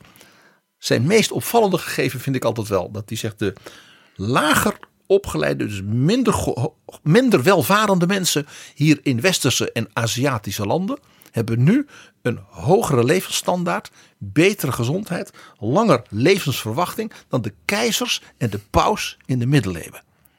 Dat is iets wat, wat- wat- dat, zo'n historicus laat dat tot je doordringen. Ja, en jij en ik, eh, PG, hadden hier ook niet gezeten achter de microfoon als eh, die omstandigheden nog steeds zo waren. Nee, we hadden ook geen luisteraars Waren, gehad. waren al lang dood geweest. En we hadden ook geen luisteraars gehad. Dus wij moeten eh, mensen die Nou, daar- jonge luisteraars hadden we gehad. Ja. Nou, om, Rosling, Maar die hadden een oude bandjes moeten afdraaien. ja, Rosling die, eh, hè, dus de inspirator van Gates, eh, in dit heeft ook een aantal buitengewoon interessante gegevens hierover. Die heeft, ja, dat is heel knap, hè, een statisticus, die heeft dus aan de koopkracht van deze tijd, dus wat je nu voor zeg maar, een, een euro kunt kopen, is hij dus die welvaart uit het verleden gaan relateren. Dus wat was toen zeg maar, het inkomen van mensen, hun vermogen, hun welvaart en in verhouding tot zeg maar, koopkrachten van nu. Nou, je weet niet wat je hoort. In 1800, dus het begin van die glorietijd van de 19e eeuw. De tijd zeg maar van Napoleon. Van Gerlacus Buma, met wie wij met die twee neven Buma onlangs spraken. 90% van de mensen hier ook in Europa en in de rest van de wereld moest leven van minder dan 2 euro, 2 dollar per dag. In de koopkracht van, van nu, hè? Dus Van nu. daar kun je niet eens een broodje van kopen op het station. Het overgrote deel van, die, van dat gemiddelde ja, zat dus rond een halve euro, halve dollar per dag dat mensen te besteden hadden. Dat was het. Nou, Zo slecht ging het in 1800. 1800. En we maken een sprong uit de gegevens van Rosling naar 1975. Dan denk je, nou, dat was de tijd van ome Joop den Uyl. Dat was de tijd van, van, van, van Helmoet Schmid in Duitsland. De tijd van eh, president Carter eh, in Amerika. Dat waren toch eh, glorietijden al. Toen waren we rijk. Zeker, zegt Mokier. Bijna iedereen in Europa en Amerika, dus die westerse landen, kon toen leven van nou 15 tot 20 dollar euro per dag. Maar elders in de wereld, Afrika, Azië, leefde het overgrote deel van de mensen nog net zo arm als in 1800. Dus daar was eigenlijk niks veranderd in, die, in die regio's in Azië, Afrika. Dus van 1800 tot 1975 was er nauwelijks iets verbeterd. Dus de mensen die zeggen, ja, maar we hebben toch zoveel goeds gedaan in de koloniale landen. Of de mensen die zeggen, ja, maar Mao en de, de familie Kim in Korea en China, die hebben toch met het communisme de, de arme mensen het opgeheven. Mooi niet. Wat we zagen was window dressing, maar het had weinig met de werkelijkheid van alle dag uitstaande. En kijk dan eens naar nu. 2015, de laatste cijfers van Hans Rosling vlak voor zijn dood. Heeft hij dit opnieuw helemaal doorgerekend. Bijna iedereen hier in Europa en Amerika kan leven van meer dan die 20 euro, 20 dollar per dag. Het is nu voor de meesten tussen de 35 en 50. En in Afrika? In Afrika, de helft van de bevolking zit nu duidelijk boven die 2 dollar per dag van uit de periode 1800-1975. Dus dat is een grote sprong vooruit Het gaat beter. duidelijk beter. Maar de meest markant is de welvaartssprong in Azië. In Azië kan nu bijna iedereen leven van die meer dan 2 dollar, 2 euro per dag. De meesten zitten nu op 10 per dag. Ja, dat is ook interessant, want Azië gaat nu ook voor een groot deel uit de ontwikkelingssamenwerking die Nederland heeft. Want eh, het idee is, dat is eigenlijk niet meer nodig, want die, die zijn nu op een voldoende hoog niveau gekomen en die kunnen zichzelf helpen. En dat is dus gebeurd in de periode na 1975, dus na de dood van Mao in 76. Je kunt dus zonder enige eh, terughoudendheid vaststellen dat de grootste, eh, belangrijkste, ik zeg maar zeggen, meest effectieve heerser voor het omhoog brengen van welvaart voor mensen in de 20e eeuw is dus Deng Xiaoping geweest. De oude krachtige leider die na Mao China als het uit het dal omhoog trok. Interessant. Nog even tot slot eh, de gezondheidszorg in de wereld. Want we hadden natuurlijk in aflevering 8 van Betrouwbare Bronnen Seth Berkeley. eh, gesteund door Sigrid Kaag met, met, met geld. Ja. Ehm, die zorgt ervoor dat mensen systematisch worden, worden ingeënt. In, in bijvoorbeeld Afrika, in Azië. Zijn daar ook cijfers over? Ja, daar zijn hele interessante cijfers over van, van Rosling en zijn leerling Max Roser. Ik geef twee voorbeelden. Twee ziektes, zal ik maar zeggen, die dus massaal voorkwamen. Tot voor kort ook in hoogontwikkelde landen. Kinderpokken. Daar waren tot in de jaren 40 van de vorige eeuw, bijvoorbeeld in cijfers uit de Verenigde Staten, dus niet uit Afrika, hè, 250 ziektegevallen per 1 miljoen mensen. Daarvan ging eh, ongeveer 2 à 3 mensen dood. En hoeveel, hoeveel zijn het er nu? Nul per Nul 1 miljoen. gevallen. En nul gaan er dood. Dat is een daling van 100% door dus de vaccinatie. Kinderpokken. Het meest pregnante voorbeeld wat hij geeft is difterie. Dat is een zeer gevaarlijke eh, ziekte die ze ook, zeg maar, ook wat aan cholera en zo Ja, die, die, die tast de longen aan. Precies. Eh, daar was nog in de jaren 40 158 gevallen per 1 miljoen. Dus dat waren echt epidemieën. Dan gingen er 14 van die 158 dus per 1 miljoen ook dood. Dus 10% overleefde dit niet meer. Nu 0 gevallen en 0 doden per 1 miljoen. Ook daar een daling van 100%. En dat is dus gebeurd in een relatief korte periode. Toen men dus die vaccins uitvond. En men daar echt mee aan de slag ging. Dat is natuurlijk het werk van mensen als Rosling. Die dit historisch laat zien. Is natuurlijk een geweldige inspiratie. Voor Seth Berkeley en ook voor Bill Gates. Om te zeggen als dat dus kan. Dan kan ik met mijn vermogen snel, effectief, to the point. Heel veel mensen helpen. Ja, heel interessant. Kennis eh, leidt dus tot hele, hele goede dingen. Tegenwoordig heb je natuurlijk ook de, de verbinding tussen eh, buitenlandse handel en ontwikkelingssamenwerking, waar vroeger een beetje eh, als een taboe tegenaan werd gekeken, ook in Nederland. Maar handel, zeg maar, de commercie kan wel degelijk ook de hulp helpen. Ja, de bedrijven op dat terrein en ook de kennis op dat terrein. Denk ook aan academische ziekenhuizen en universiteiten en R&D-instituten. Die werken hierin dus samen. Dat is eigenlijk een beetje Nederlands ook weer wat polderend. Triple helix, dus bedrijven, kennisorganisaties en overheden. Eh, En, en je ziet dus dat de manier waarop mevrouw Kaag, als het ware dat die manier van ontwikkelen van het beleid heeft opgepakt, hier sterk op insteekt. Ja, en Bill Gates, die, die, die dit soort dingen ook ondersteunt en, en vooruit helpt, eh, die heeft daar ook een, een scherpe opvatting over. Hè? Want wij hebben natuurlijk in onze historische rubriek, in het kader van waar wij nu praten, het heel vaak over helden uit de geschiedenis. Maar Bill Gates heeft daar een aparte opvatting over. Bill Gates is door Rosling dus heel anders gaan denken over als ik nou mijn geld steek in dingen. Hè, dus het idee was dan vaak, ik geef een beroemde professor heel veel geld en dan maakt hij een nieuw vaccin en dan wordt iedereen weer beter. En Rosling door zijn historische analyses, dat is ook zo mooi hè, bij deze rubriek. Dus de historische analyse die, die dus fundamenteel beleid verandert. Ik zal gewoon voorlezen wat Bill Gates hierover zei. Het gaat niet om helden. Dat heb ik geleerd van Rosling. Een enkele uitzondering daar gelaten worden dingen niet beter door helden. Er waren duizend jaar geleden ook helden en de wereld was toch een hel. De moderne wereld is een wonder door zijn stelsels, structuren.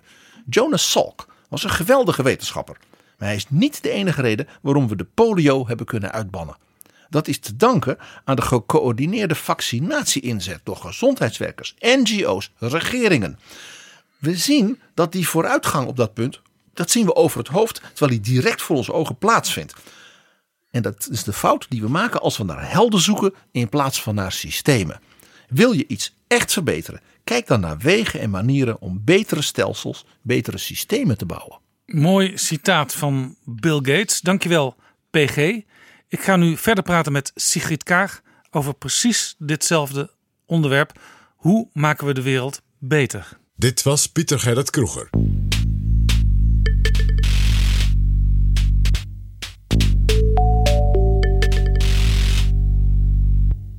Dit is Jaap Jansen met Betrouwbare Bronnen. In de twaalf afleveringen van Betrouwbare Bronnen tot nu toe had ik vier oud-ministers te gast. Van VVD, CDA, D66 en Partij van de Arbeid. Deze aflevering, aflevering 13, is een bijzondere. Want voor het eerst verwelkom ik een minister uit het huidige kabinet, Rutte 3. Ik praat met Sigrid Kaag, minister voor Buitenlandse Handel en Ontwikkelingssamenwerking van D66. Welkom in Betrouwbare Bronnen, Sigrid Kaag. Fijn, fijn hier te zijn. Ik zag u onlangs op televisie in Adieu God en daar vertelde u dat u als kind vreesde dat u non zou worden. Dat u last zou krijgen van een heilige roeping waar een mens zich niet tegen kan verzetten. Maar is wat u nu al een groot deel van uw leven doet eigenlijk ook niet een soort van roeping, de wereld beter maken? Uh, ja, ik, uh, die vraag wordt vaker gesteld. En ik, ik weet niet helemaal of ik daar zelf een helder antwoord op heb voor mezelf in eerste instantie. Ik denk het wel. Ik heb zeker een gedrevenheid. Ik heb een passie. En uh, een, ik denk een, een ontwikkeld normbesef dat we allemaal een bijdrage kunnen leveren.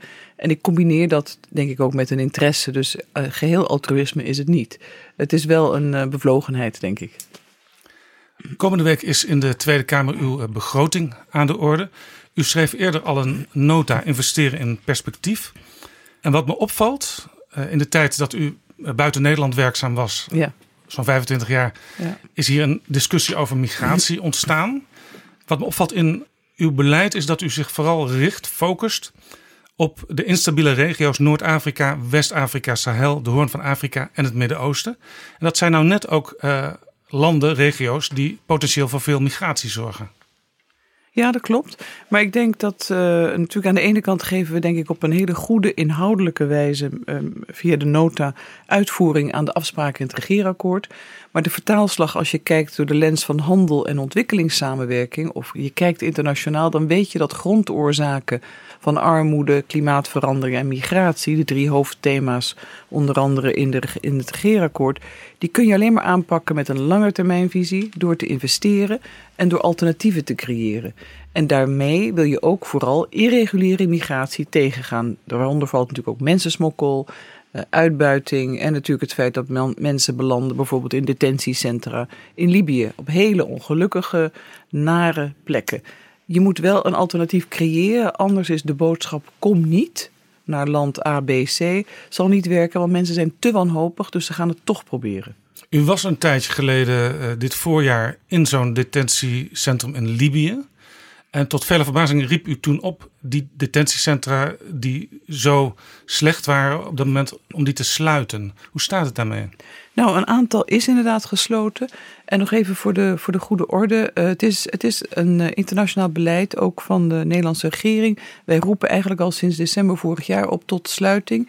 En uh, dat die detentiecentra moeten worden omgevormd tot opvangcentra. En daar ligt natuurlijk een belangrijke nuance. Nu zijn het eigenlijk gevangenissen. van, en er zijn verschrikkelijke omstandigheden waarin de mensen dus lange tijd zonder enige hoop tot terugkeer naar eigen land worden vastgehouden. Internationaal uh, wordt er verwacht, ook van UNHCR en van de EU, waaronder natuurlijk Nederland, dat de migranten worden opgevangen en dat er ook terugkeer wordt geregeld. Wij investeren, wij geven geld aan UNHCR en IOM om die terugkeer te versnellen. Er zijn tientallen centra zijn gesloten. We wachten echter natuurlijk nog steeds tot de totale omvorming. Een deel is Libische wetgeving. Iedereen die uh, illegaal in het land aankomt, wordt onmiddellijk vastgezet. Dat is conform lokale wetgeving. Wij zetten natuurlijk ook aan op het feit dat die wetgeving wordt veranderd. En in de tussentijd dat er een de facto situatie wordt gecreëerd van goede opvang en snelle terugkeer van de migranten naar hun eigen land. Dit is Libië. U heeft zelf uh, uh, jarenlang in Libanon ook ja. gewerkt daar is een, een groot deel van de mensen die daar wonen, zou je kunnen zeggen, die is vluchteling. Ja, zijn die landen eigenlijk in de praktijk wel in staat om zulke massa's mensen uh, onderdak te geven? Nou, ik denk dat we absoluut moeten herkennen dat het ontzettend moeilijk is. En dat uh, veel van de landen, het merendeel van de landen, dat sinds jaar en dag al opvang in de regio levert, zonder dat wij dat concept toen al kenden. Uh, die kunnen het eigenlijk al niet aan. Het zijn vaak armere landen of de armste landen. Zelf ook een situatie van conflict doorleeft. Libanon bijvoorbeeld heeft een hele lange burgeroorlog, relatief gezien, uh, net achter zich, 25 jaar geleden. Maar op, een, op een levenstijd is dat, is dat kort. Uh, dus ze staan onder enorme druk. En de regeringen van al die landen zeggen. Wij doen dit, we doen dit uit humanitaire uh, noodzaak, we doen dit uit een soort morele verplichting, maar we hebben veel meer steun en investering nodig. En reken niet op ons dat we dit op lange termijn doen, want ze maken zich zorgen vanwege de aantallen. Libanon, Jordanië, 1 op 3 of 1 op 4 is vluchteling, op de verandering binnen hun eigen samenleving. Toen ontwikkelingssamenwerking uh, begon, um, richtte Nederland zich ook op uh, Latijns-Amerika, ook op Azië. Ja. En nu focust hij zich vooral op een, op een uh, deel van Afrika en het Midden-Oosten.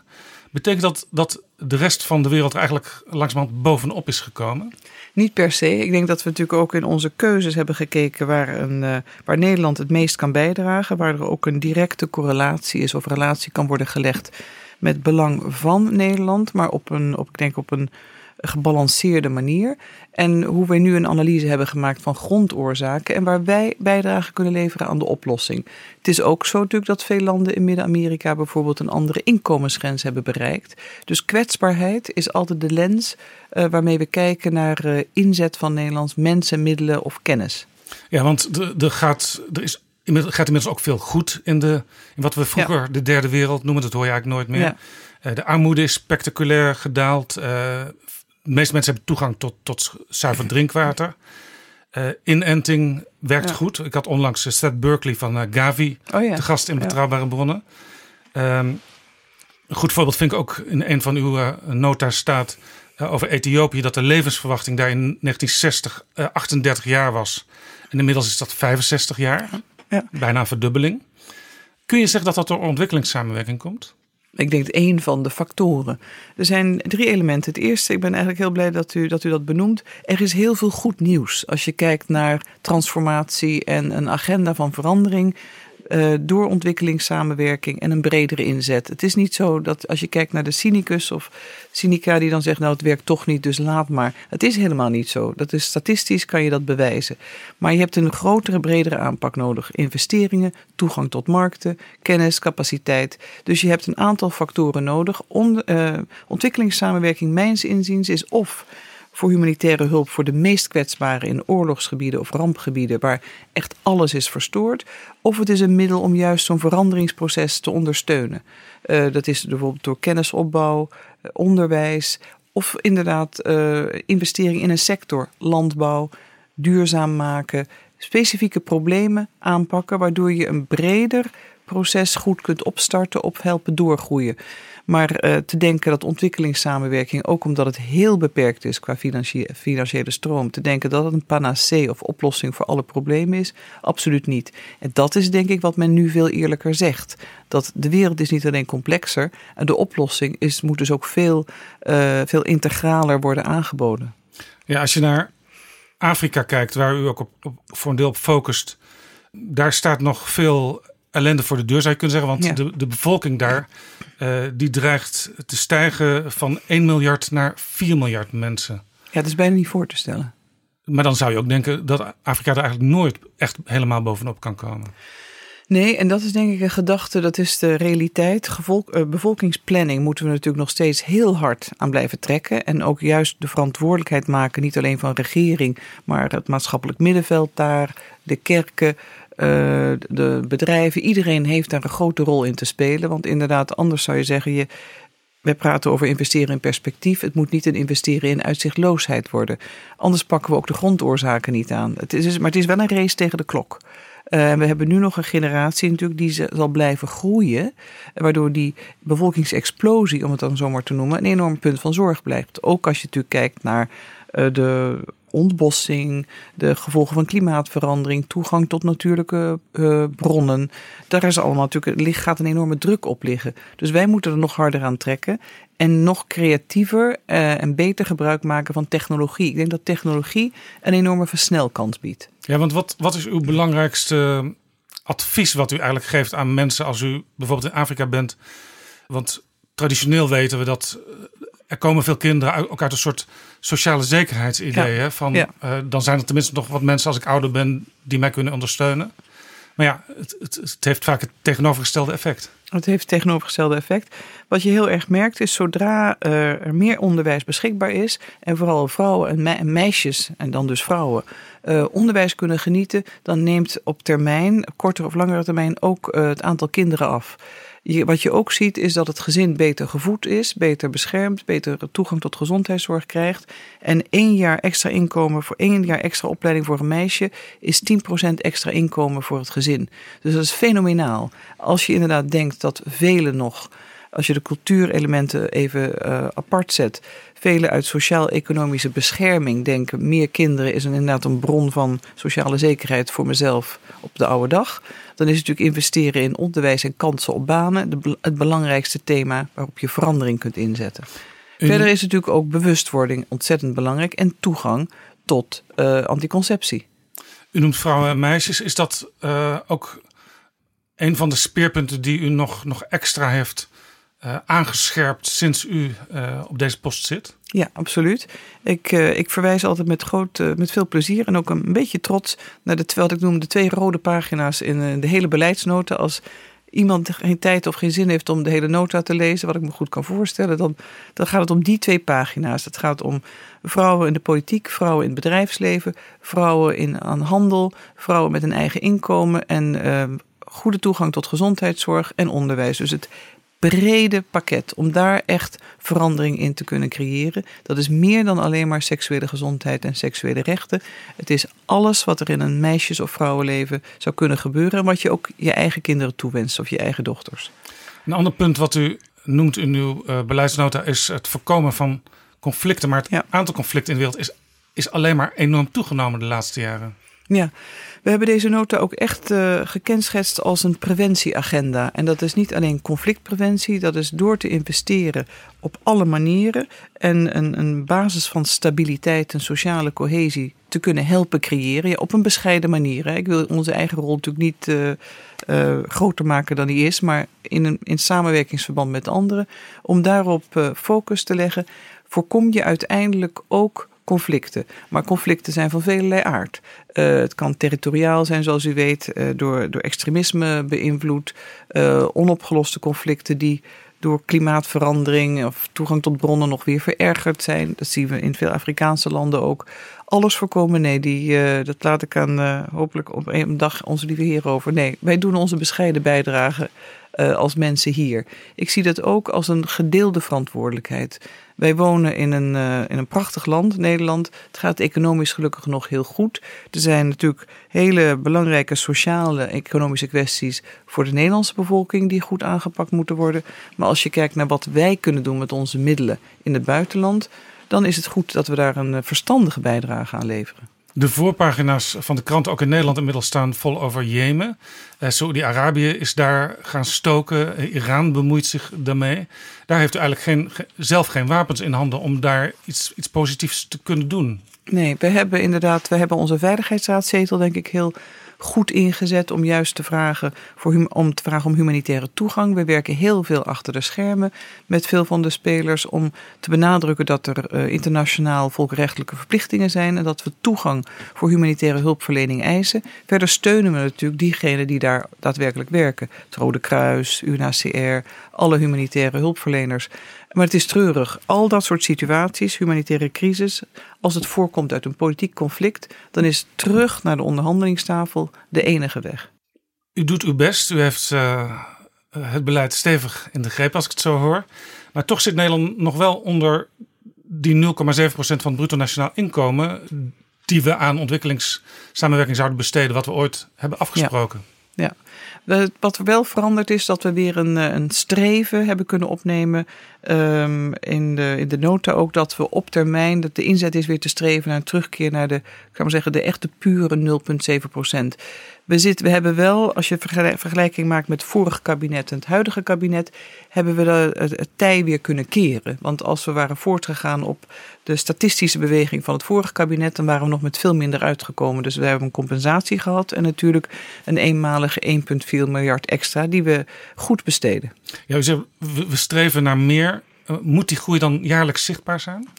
Uh, nou, dat hangt natuurlijk vanaf. We hebben een regeerakkoord, de afspraken zijn helder. Uh, dat hangt natuurlijk ook van de partijen af. Ik denk dat we nu, uh, we hebben meer geld dan vorige kabinetten. we besteden dat ook anders en het is denk ik ook zichtbaar.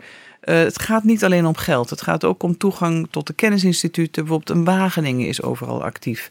Delft, Groningen, Twente. Het gaat ook om mensen die we beschikbaar stellen. En natuurlijk de nexus hulp en handel, om het maar even te simplificeren. Eh, de inzet van Nederlandse bedrijven die ook werken aan duurzaamheid en verduurzaming in ontwikkelingslanden onder andere is ontzettend belangrijk. En de meeste landen die willen af van zo'n hulppakket. Die willen gewoon toegang tot de Europese markt. Die willen hun producten kunnen verkopen. Die willen kijken hoe een leefbaar loon ontwikkeld kan worden. Dat is ontzettend belangrijk, zo niet belangrijker. Die willen ook niet te veel ehm, zeg maar ethische inmenging hè, van het Westen. Die, die zeggen op een gegeven moment: China, kom maar binnen, want uh, jullie stellen ons niet te veel moeilijke vragen. Dat is ook zo, maar daar, daar zijn een aantal landen die komen weer een beetje daarvan terug omdat ze natuurlijk ook merken dat het een korte termijn oplossing is, maar langer termijn zijn de gevolgen ook niet te overzien. Dat, dat is wel heel duidelijk. Omdat je langzamerhand in de, in, de, in de greep komt van China. Omdat er zorgen zijn natuurlijk over wat er met de toekomst is, wat de verwachtingen uiteindelijk zijn. Uh, en elk land, denk ik, dat een beetje nadenkt, heeft liever een paar klanten, om het zo maar te noemen, of een paar een paar uh, goede betrekkingen. Dat je ook keuze nog uh, houdt. Hè. Dat is ook natuurlijk een reflectie van soevereiniteit. Um, een aantal landen wil dus juist bij, met de Europese Unie verder. Ik denk dat bijvoorbeeld de EU-Afrika-top van vorig jaar met een heel groot aantal afspraken daar zo belangrijk in is. Waaronder migratie, maar ook ontwikkelingssamenwerking, handel, uh, slimme investeringen, technologie. Um, ook mensenrechten, ook de gevoeligere thema's. En dat is goed, dat biedt ons een heel ander kader. Maar we moeten wel ja. natuurlijk met grote investeringen over de brug kunnen komen. U noemt, u noemt de EU.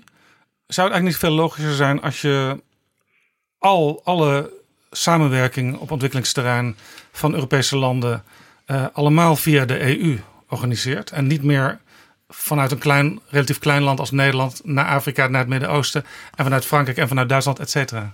Hmm. Nou, natuurlijk als minister zou dat saai voor mij zijn, maar los daarvan, dat is niet zo relevant. Uh, ik denk dat het heel goed is dat we onze eigen nationale accenten kunnen plaatsen. Dat we daar een bilaterale relatie voor kunnen hebben. Want ontwikkelingssamenwerking, handelsrelaties vormen natuurlijk ook integraal onderdeel van je diplomatieke betrekkingen. Want wat kunnen we leveren als Nederland? Het is vaak juist door ontwikkelingssamenwerking of wat we doen op handelsgebied. Het concretiseert op een hele goede manier wat je in een breder politiek kader wilt afspreken. Je kunt het ook gebruiken voor beïnvloeding. Um, de EU is natuurlijk groot. Het gaat ook om schaalvergroting, ontzettend belangrijk. Maar er zitten binnenkort met Brexit natuurlijk 27 landen aan tafel. En we hebben nog steeds heel veel andere meningen op veel thema's. Dus ik denk dat die complementariteit ontzettend belangrijk is. Die beïnvloeding was trouwens vroeger voor een van uw verre voorgangers, Jan Pronk, een reden om bijna 100 landen te hulp te schieten. Want dan heb je overal invloed, zei hij. Ja, ik weet het niet. Je kunt ook de, de jam uh, te, te dun spreiden, dan smaakt het niet meer. Ik, ga, ik, ik vind focus landen en focus regio's, waarbij je dus kunt schuiven, wel een, eh, een bepaalde mate van flexibiliteit kunt behouden. Ontzettend belangrijk. Maar weet je, we zijn Nederland. Ik denk dat we, we doen ontzettend veel. Eigenlijk, uh, zoals dat dan heet, uh, we're punching above our weight. Op een hele goede manier. Maar dan moet je ook keuzes kunnen maken, prioriteiten kunnen stellen. En zeker met het aantal crisis, de noden, de diversiteit aan vraag. Uh, we vallen op. We, worden, we zijn een geziene gast, om het zo maar te noemen. We worden vaak gevraagd om mening, deelname. Dat is goed, maar keuzes moet je altijd blijven maken, ook in het leven. De combinatie hulp en handel waar u over gaat, die was, die was vroeger 10, 20, 30 jaar geleden taboe Besmet in Nederland. thema, ja. Ja, ik weet ook niet of het toen eigenlijk werd besproken op die manier. Ik denk het niet. Ik denk dat het is, dat het is gegroeid. En dat komt ook omdat het, uh, het bedrijfsleven zelf, als je kijkt naar thema's als maatschappelijk verantwoord ondernemen, uh, het meenemen van mensenrechten, goede investeringen, het bedrijfsleven zelf is natuurlijk ook heel erg veranderd. Omdat het kijkt en, en werkt in een groot aantal landen. En zeker denk ik de gerenommeerde bedrijven, die willen op een andere manier handel drijven. En die willen ook op een verstandige manier investeren, zodat natuurlijk de toekomst van de markt ook evolueert. Het is gewoon goed voor het zakenleven en het is ook goed voor die landen zelf. Als je het op een manier doet dat het ethisch verantwoord is en dat je je houdt aan de richtlijnen die daarvoor gesteld zijn.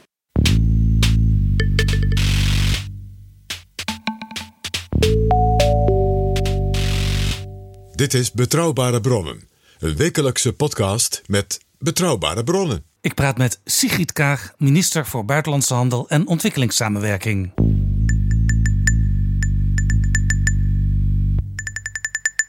Nederland uh, is een heel belangrijk uh, handelsland. We staan ja. vierde op de ranglijst van de meest concurrerende economieën ter wereld. Zelfs nummer één als je het kijkt binnen de Europese ja. Unie. En nummer twee op de globale innovatieindex. Daar ben ik ook altijd heel trots op. Als je kijkt naar de wereldhandel, dan zijn daar wel uh, grote problemen. Want Trump plaatst allerlei bruggen op.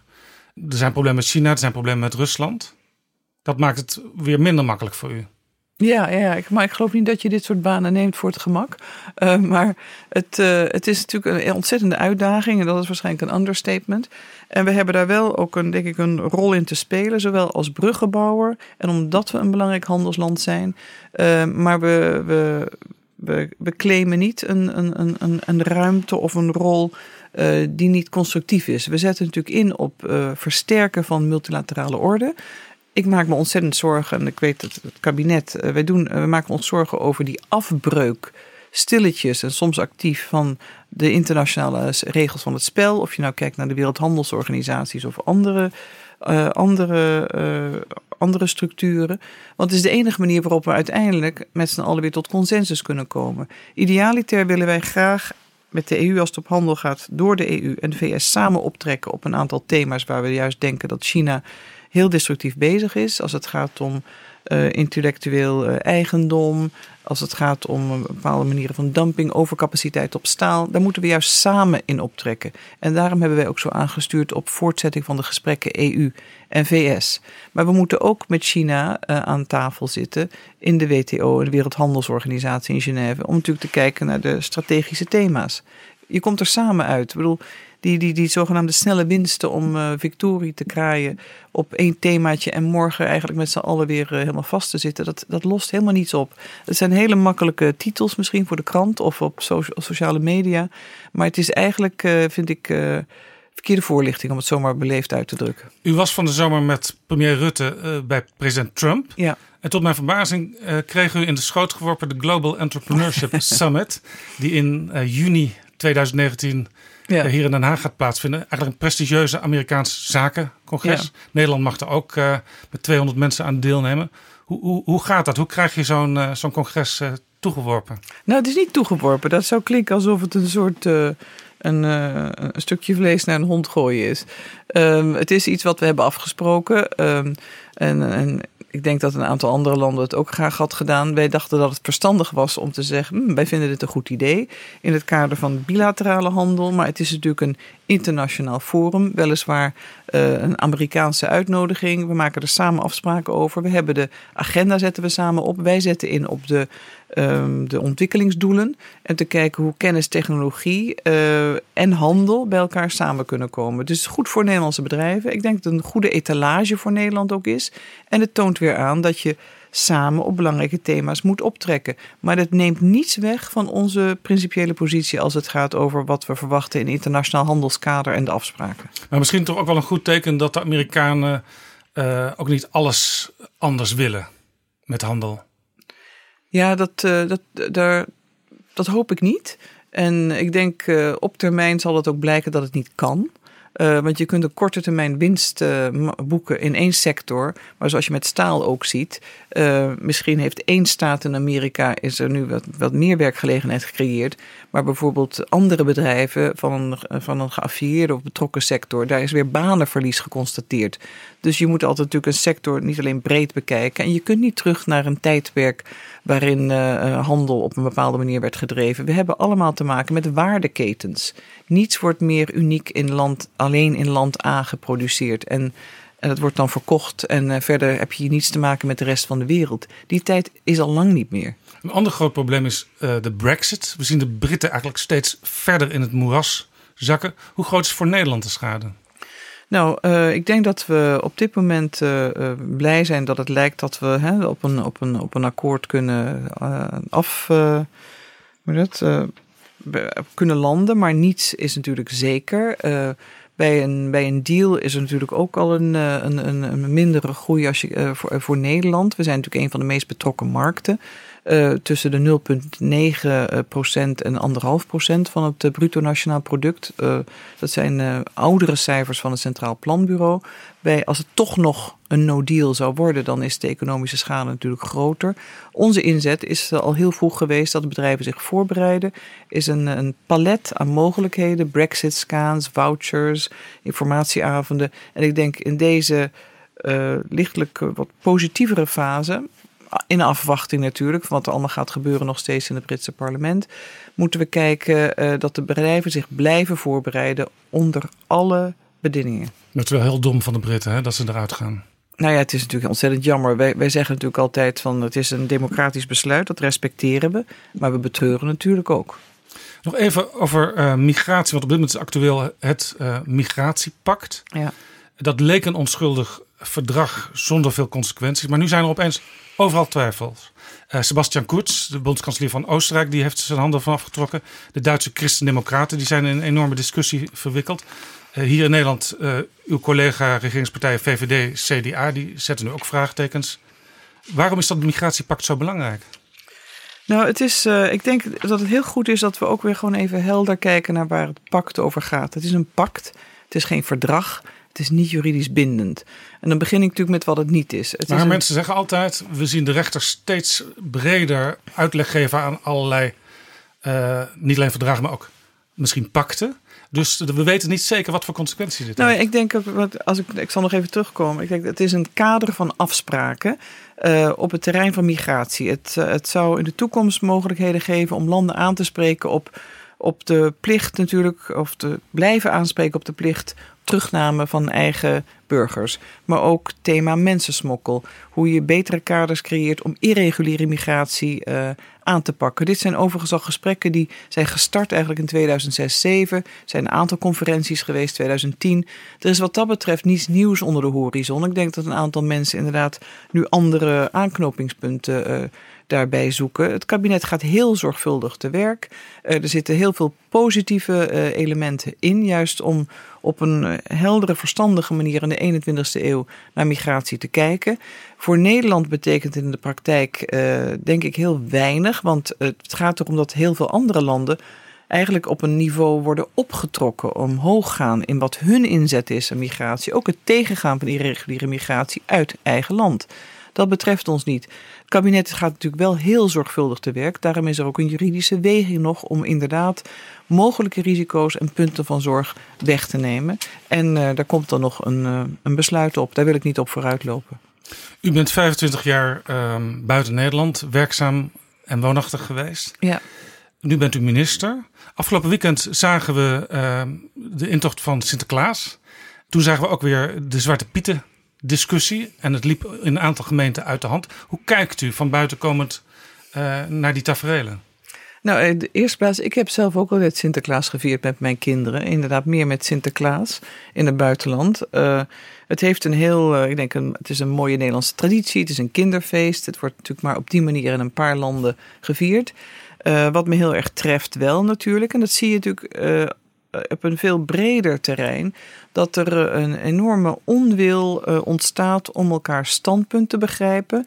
Het gaat uh, volkomen, loopt het uit de hand.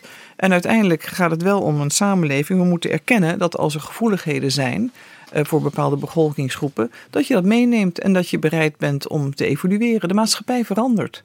Nederland van nu is niet het Nederland waarin ik ben geboren in 1961. En er is perspectief en er moet tolerantie en respect zijn. En het recht op demonstratie op een vreedzame wijze. Ja, dit is eigenlijk ook wat u in uw Abel Herzberg-lezing benadrukte. Hè? U zei erin dat, er een, dat u een enorme kloof ziet tussen delen van de bevolking. U zei ook, ik voel me soms behandeld als een vreemdeling in eigen land. Maar sommige mensen uh, die de migratie zien toenemen, die de globalisering zien toenemen, mm -hmm. Die voelen zich soms ook een vreemdeling in, in hun eigen ja, land. Ja, ja. En ik denk dat het belangrijk is dat niet alleen te te erkennen en te onderkennen. En met elkaar dus in gesprek te gaan. Wat, uh, wat een goede weg vooruit is. Maar stigmatisering is nooit een oplossing. Uh, een ander wegzetten uh, in een bepaal, en met een etiket leidt meestal ook niet tot een heilzame weg. En ik denk dat we weer in Nederland, dat was ook een deel van de oproep natuurlijk, we moeten weer terug naar het, ik zou zeggen, het redelijke midden. Want tolerantie. Het is een beetje zonder, ook het oude D66 nou ja, stempel, het, het, het redelijk alternatief. Het, ja, het, en het oude nieuwe, denk ik. Want er is wel duidelijk, als ik ook kijk naar de reacties, natuurlijk negatief en positief, maar de reacties spontaan die ik nog, als ik ergens loop of ben, mensen die me aanklampen en over de Abel Herzberg lezing beginnen. Uh, en zich daarin uh, uh, aange, een, ja, aangesproken voelen. dat is heel bijzonder. En dat, dat moedigt dus ook eigenlijk aan om te zeggen: natuurlijk, het merendeel van de Nederlander uh, wil niet alleen een tolerant en open Nederland, maar respect daar moet je ook voor blijven vechten op een beschaafde manier. U riep op in die lezing de stilte van het zwijgen te doorbreken. Is er te veel gezwegen? Nou ja, ik denk als je zoveel lawaai over je heen krijgt, dan begrijp ik ook de menselijke reactie. Dat je denkt van nou, mm, laat maar, heb ik hier zin in? En uh, zo heb je de, wat je dan in het Engels heel mooi noemt, uh, de vocal minority. Dat zie je natuurlijk op sociale media. Je ziet het vooral op Twitter. Je ziet het in de toon en het taalgebruik. En ik denk het merendeel van de mensen zoekt dat niet op. Um, en wil ook zo niet behandeld worden. Maar daardoor krijg je wel een, een wel een stilte uh, die niet goed is. U noemde in uw lezing geen namen. Dat past misschien ook niet echt bij een minister om, om, om, andere politieke partijen te recenseren. Maar heb ik het, de, uw lezing goed begrepen dat u vooral ook doelde op partijen als PVV, Forum voor Democratie en ook DENK? Nou, ik laat het aan de fantasie van ieder over. Maar inderdaad, het past niet aan een minister uh, uh, om, om, op die manier te recenseren. Ik, de lezing was natuurlijk ook veel breder. Hè? Ik heb het over de wereld gehad, ik heb het over de geschiedenis gehad, maar ook binnen Europa gekeken. Het gaat mij om trends. Niet om personen of partijen. Je ziet een hele trend en het kan ook in de maatschappij zijn. Um, en dat is veel belangrijker, denk ik. Ik denk dat mensen dat we bij onszelf te raden moeten gaan.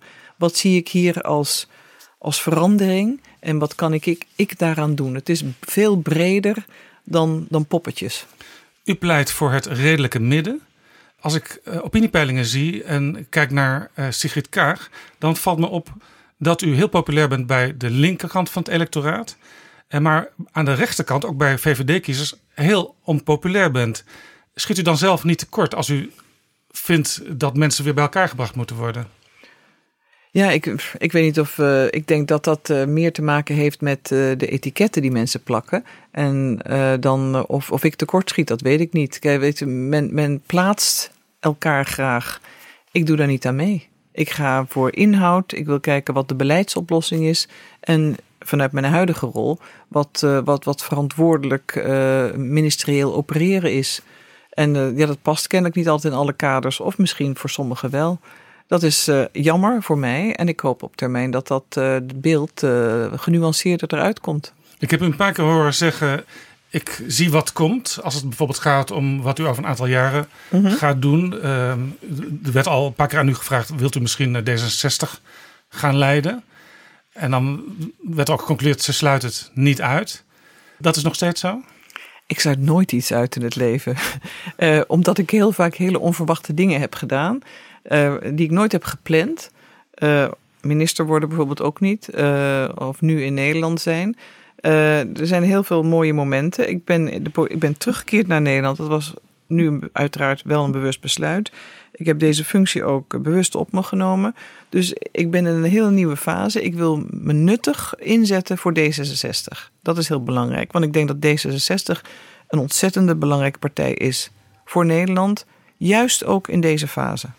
Zou het ook goed zijn voor de partij als er een soort concurrentiestrijd ontstaat om het leiderschap uh, bij de verkiezingen?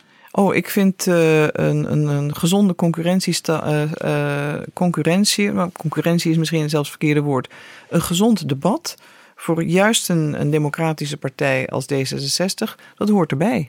Maar ik vind dat bij alle processen. Er moet nog wel wat gebeuren, want deze week waren de tussentijds gemeenteraadsverkiezingen en daar is D66 gehalveerd. Ja, nou in sommige gemeentes natuurlijk heeft het, is, heeft en ik geloof in, in Vianen, um, een paar andere gemeentes, de namen staan me even niet bij, omdat het een herindeling is, uh, is het heel goed gegaan. Groningen inderdaad uh, is natuurlijk teleurstellend, maar A, bij deze natuurlijk ook weer een enorm bedankje voor alle vrijwilligers, iedereen die zich heeft ingezet. Uh, het past een beetje in het beeld natuurlijk bij de uitslag van de gemeenteraadsverkiezingen. Maar D66 uh, leeft langer dan uh, vandaag. Het is niet D 2017, het is D66. En ik denk dat we een hele goede basis hebben. We zijn heel serieus met het kabinet, in het kabinet, met het kabinet. En we staan natuurlijk altijd open voor, voor verstandige samenwerking. Dank u wel voor dit gesprek. Dank.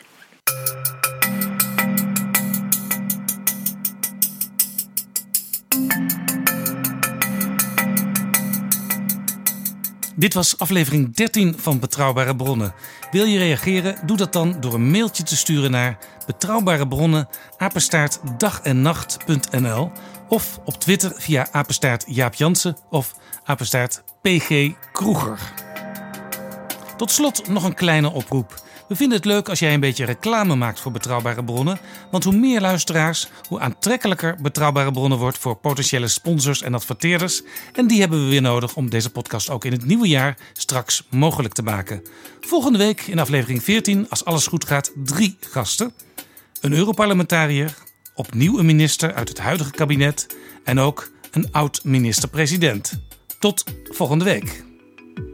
Betrouwbare bronnen wordt gemaakt door Jaap Jansen in samenwerking met dag en nacht.nl.